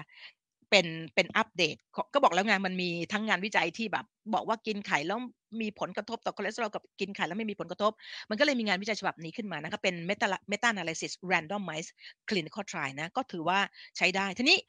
ตอนหลังๆเนี่ยพี่ผมจะบอกว่า e randomized นะ e meta analysis ของ randomized control trial เนี่ยนะคะก็ต้องดูด้วยนะก็ต้องดูด้วยว่าอีกคนทำเนี่ยนะคะมันมีความเชี่ยวชาญขนาดไหน อันที่หนึ่งสองระเบียบวิธีการ recruit คนของเขาเขาเรียกว่าโมเดลเมธอดของการของการรีครูดนะคะคลินิคอลทรายเข้ามานะเพราะพี่เพิ่งเจอพี่เพิ่งเจอ meta-analysis อันหนึ่งเพิ่งแบบคนที่เขา deny cholesterol เขาแบบชัยโยโหฮิ้วกันมากเลย เพราะมันเป็นมันเป็น meta-analysis randomized control trial นะที่บอกว่า saturated fat ไม่อันตรายอะนะแต่พอมันมีนักระบาดวิทยาออกมา debunk แบบ debunk แบบโอ้โห สุดยอดมากเลย แล้วเราก็จะเจอว่า ก็จะเจอว่าเขาเขามี cognitive bias ไงคือวิธีการเลือก clinical trial randomized RTC RCT trial ก็คือ randomized control trial เข้ามาเนี่ยนะคะเขาดันไม่เลือกเขาดันไม่เลือกอันที่มันสมควรจะเลือกอะ่ะคือจริง ๆ แล้วมันมีระยะเวลาที่เขาบอกว่าเขาเลือกตั้งแต่ปีนี้ถึงปีนี้นะลักษณะของ trial ที่เป็นแบบนี้ แต่เขาตัดงานวิจัยสำคัญมาอย่างเช่น ตัดโคเครนทิ้งไปเลย ตัดงานวิจัยของ WHO ทิ้งไปเลยอะ่ะเออตลกมากนะฮะ อย่างเงี้ยถ้าเราไม่ได้เข้าใจไอ้การอ่านระบาดวิทยา หรือการอ่านงานวิจัยนะเราก็จะไม่รู้เลย เราก็จะหลงหลงเชื่อว่าเฮ้ยไม่เป็นไรนะคะโอเค เอาละค่ะ เอาสรุปเลยนะ งานวิจัยฉบับนี้เขาบอกว่าหลังจากทำหลังจากที่เขาเอ่อทำมันทั้งหมดกี่ฉบับวะพี่ผมดูก่อน ทั้งหมดนะคะเออหกสิบหก try นะคะ meta analysis of 66 RCT try นะคะ involve คนไข้ 3,000 ผู้เข้าทดลองนะ 3,185 คน รีวิวว่านะคะ egg consumption can significantly increase นะคะ total cholesterol LDL cholesterol HDL cholesterol นะคะ แล้วก็เอได้ที่สำคัญคือ increase ApoB 100 นี่ก็ไม่ดีแล้วนะคะ but there was no significant effect นะคะ on other serum lipid นะก็คือ แต่แค่นี้ก็ก็ไม่ดีแล้วนะคะ ทีนี้สุดท้ายแล้วเขาถึงบอกว่า in this regard นะคะ our result เนี่ย indicate that นะคะ there is a linear correlation between consumption of greater than one egg per day นะเอาง่ายๆเลยนะ in short in short term นะคะ no long no long time คือเขาทำอันนี้เขาทำ short term นะเพราะฉะนั้นพี่ถึงบอกว่าดังนั้นนะถ้าคนที่อยากจะกินไข่จริง ๆ ลองดูฮะลองดูซิว่าตอนนี้คอเลสเตอรอลเราประมาณนี้พอเรากินไข่แล้วเราใช้เวลาสักประมาณสัก 2 เดือนแล้วลองไปวัดดูนะคะว่ามันเป็นยังไง หรือถ้าอยากจะกินไข่จริง ๆ มีวิธีค่ะ กินมันพร้อมกับไฟเบอร์นะเพราะว่าไฟเบอร์เป็นตัวที่ดีมากในการซับ คอเลสเตอรอลแล้วก็ปล่อยมันออกไปทางอุจจาระนะคะเพราะฉะนั้นถ้าอยากจะกินจริงๆนะกินมันพร้อมกับผักเยอะๆผักสลัดนะคะเยอะๆเพื่อที่จะลดลดการ absorb เพราะว่าคอเลสเตอรอลที่เรากินเข้าไปมันอยู่ในรูป ester form ใช่ไหมฮะ แล้วเมื่อเมื่อมันไป sequest ด้วยด้วยใยอาหารเนี่ย มันก็จะถูกขับออกไป ก็ทำให้เหลือคอเลสเตอรอลในปริมาณน้อยลงก็ทำให้เรากินไข่ได้สบายใจขึ้นนะ หรือ flaxseed พวกนั้นนะคะอย่างที่พี่ปุ๋มอะ ก็จะเดี๋ยวพี่ผมจะลดเลย พี่ผมว่าพี่ผมจะลองกินพลนเบสสักสองเดือน ดูซิว่าผลมันเป็นยังไงนะคะ โอเค เอาละค่ะ เพราะฉะนั้นพี่ผมคิดพี่ผมจบแล้วเนอะหมดละค่ะ พวกเราหมดละ ไม่รู้ว่าน้องๆเป็นยังไงกันบ้างคะแบบฟังแล้วโอเคไหมเดี๋ยวพี่ผมพี่เก้าอี้พี่ปุ๋มนะมันก็ถึงแก่พี่ลาไลไปแล้วเนี่ย คือนั่งนั่งอยู่แล้วมันก็จะหุบลงไปนะ โอเค เดี๋ยวเรามาเจอหน้ากันนิดนึงค่ะ วันนี้ไม่แน่ใจว่าพวกเราแบบเป็นไงกันบ้าง แบบว่าได้ข้อมูลเป็นไงคะ ได้ข้อมูลพอจะพอจะเข้าใจไหมเนี่ยอย่างที่บอกเนะก็ฟังฟังในสิ่งที่พี่ปุ๋มฟังในสิ่งที่พี่ปุ๋มบอกในข้อมูลนะคะ แล้วก็เอ่อถ้าถ้ามันแบบยากเกินไปหรือว่ามันมันมันเข้าใจยากยังไงเนี่ยก็ก็เขียนคอมเมนต์มานะคะ สงสัยตรงไหนนะคะพี่ก็พยายามที่จะพยายามที่จะพูดให้มันให้มัน ง่ายที่สุดเท่าที่จะเป็นไปได้นะคะ แต่ว่าพี่อย่างที่บอกพี่ปุ๋มก็ก็ก็อยากจะฟังเสียงจากพวกเราเหมือนกันนะคะว่า พวกเราแบบพวกเราเข้าใจไหมนะคะ เพราะฉะนั้นสรุปนะคะ สรุปก็คือคอเลสเตอรอลในเลือดตับคอเลสเตอรอลในเลือดไม่ได้เกี่ยวข้องอะไรกับคอเลสเตอรอลที่เราสร้างจาก extrahepatic นะคะเพราะฉะนั้นเนี่ยเราไม่มีความจำเป็นคอเลสเตอรอลเลยก็ได้นะไม่จำเป็นเลย เพราะว่าeven คอเลสเตอรอลเป็นศูนย์นะร่างกายก็ยังคงสร้างได้อยู่นะคะ เพราะฉะนั้นเอ่อ ทาง YouTube มีไหมเหรอคะมีค่ะ ออกสดทาง YouTube เออพี่พี่ควรจะออกสดทาง YouTube ด้วยใช่ไหมเออจริง ๆ พี่ปุ๋มก็ซื้อ StreamYard ที่มันทำได้สองช่องนี่เออเออ ไม่ปกติพี่ปุ๋มใช้วิธีพอเสร็จแล้วปั๊บพี่ตุ้นเขาก็จะไปทำให้มันสวยงามก่อนนะคะทำปกเปิกอะไรสวยงามทำเสียงเสริงเพลงประกอบแล้วก็แล้วก็ใส่อีกทีหนึ่งค่ะ ก็เลยไม่ได้ไม่ได้ไลฟ์ทั้งไม่ได้ไลฟ์พร้อมกันทั้งใน Facebook กับทาง YouTube ก็ไลฟ์ทางทาง Facebook อย่างเดียวนะคะ เพราะฉะนั้นพี่ปุ๋มหวังว่าสิ่งที่พี่ปุ๋มเล่าให้พวกเราฟังเนี่ยคือด้วยเจตนาของพี่ปุ๋มคือพี่ปุ๋มเจตนาพี่ปุ๋มอย่างเดียวเลยนะ ทุกคนต้องปลอดภัย อืม ทุกคนต้องปลอดภัยนะคะเพราะฉะนั้นอะไรก็ตามที่เราไม่มีคนจะไม่ไม่ควรจะเสี่ยงอะนะในเมื่อหลักฐานงานวิจัยมันแน่นหนาขนาดนั้นน่ะเราก็อย่าไปเสี่ยงนะจะไปเสี่ยงทำไมล่ะ ในเมื่อมันหลักฐานมันไม่ได้ controversy นะหลักฐานมันไม่ได้แบบยังไม่แน่ชัดมัน causal อะมันเขียนออกไปเลยว่า causal อะพี่ปุ๋มว่าไม่ได้ง่ายเลยนะ แล้วจริงๆอะพี่ปุ๋มเคยคิดเลยว่าอุ้ยปุ๋มอยากให้ Brian Brian A. Ference นะที่เป็นคนเขียน paper มหากาพย์อันนั้นนะฮะที่เก่งมากๆเลยนะ อยากให้เอ่อ Allan D. Sniderman นะซึ่งเป็น lipidologist ที่เก่งมาก อยากให้ Christie Ballantyne นะคะอยากให้ Thomas Dayspring พวกเนี้ยนะมาดีเบตกับพวกที่มันเป็น cholesterol denier นะจะดูซิว่าก็อย่างว่าแหละพี่ปุ๋มก็จะบอกพี่ปุ๋มก็ได้เรียนรู้อย่างหนึ่งว่าเขาก็ไม่ได้เชื่อเพราะหลักฐานเนี่ยเขาก็เชื่อเขาอยากเชื่อแบบนั้นก็โอเค แล้วแต่นะคะ โอเค เอาละค่ะพวกเรา เดี๋ยวครั้งหน้านะคะพี่ปุ๋มอะคิดว่าพี่ปุ๋มมีไลฟ์เตรียมไว้แล้วล่ะ แต่ว่าเดี๋ยวจะจะลองจะลองซาวเสียงพวกเราจะลองเขียนไลฟ์ที่อยากทำสักสองสามอันนะคะ แล้วก็ลองดูว่าพวกเราอยากจะฟังเรื่องอะไรนะคะโอเคนะคะอย่างที่อยากทำมากเลยก็คือเรื่องไอ้ diet heart hypothesis นะอยากทำมากๆเลย เพราะว่าพี่รู้สึกว่าเฮ้ยแบบเราควรจะเข้าใจ seven country study นะให้มันถ่องแท้นะคะดีกว่าไปฟังคนกล่าวหา แล้วถ้าไปดูจริงๆเนี่ยพวก health influencer จะจำกันมาเป็น copy เลยนะ answer key ไม่ดีแบบนี้แบบนี้เออ answer key cherry pick อย่างนี้เหมือนกันเป๊ะเลยอะเหมือนกันเป๊ะเลยอะแต่ไม่ได้มีใครอะพี่ผมเชื่อว่าไม่ไม่ได้มีใครศึกษา seven country study ของ answer key อย่างแท้จริงนะฮะแล้วเมื่อกี้ที่พี่ผมให้ดูหนังสือ textbook ชื่อ cholesterol and beyond ของคุณแอนดี้ทรัสเวลเนี่ยถ้าจำชื่อเขาไม่ผิดนะ กับพี่ผมตาม PhD PhD nutrition คนหนึ่งนะ พี่ผมเป็น Patreon เป็นอุปถัมภ์เขาสุด ๆ เลยอะ่ะเพราะว่าเขาทำให้พี่ไม่ต้องเสียเวลาไปนั่งหา paper เองนะคะ เกี่ยวกับ เกี่ยวกับการที่จะเข้าใจ seven country study หรือจะเข้าใจกลุ่มคนที่เขา deny cholesterol เขามี เขาใช้ paper อะไรเหรอ มา deny cholesterol อะแล้วเขาก็ debunk ให้เราดูทุกอันเลยว่า ว่า paper ที่กลุ่มพวกนี้เอามาเนี่ย มัน มันไม่ถูกต้องตรงไหนทั้งที่ปุ๋มคิดว่ามันก็ทำให้เรา แต่พี่ปุ๋มก็เป็นคนที่เก็บหมดนะ พี่ก็เก็บทั้งสองฝั่งนะ พอเราเก็บทั้งสองฝั่งแล้วเรามานั่งอ่านนะคะเรามานั่งอ่านเนี่ยเราก็จะแล้วก็ถึงได้บอกว่าอันเนี้ยดำริว่าจะไปเรียนไบโอสตาติกอะไบโอสตาติสตาติสติคอลนะมันมันก็จะได้เข้าใจเรื่องวิธีการอ่านมากขึ้นนะคะ โอเคนะคะหวังว่าหวังว่าพวกเราได้ประโยชน์นะคะ แล้วเดี๋ยวเราเจอกันใหม่ครั้งหน้าเนอะวันนี้เกือบเกือบสองชั่วโมงนะคะพวกเราขอบคุณมากที่แบบอยู่กันตลอดเวลาเลยเนอะขอบคุณค่ะแล้วเดี๋ยวเราเจอกันใหม่นะคะสวัสดีค่ะ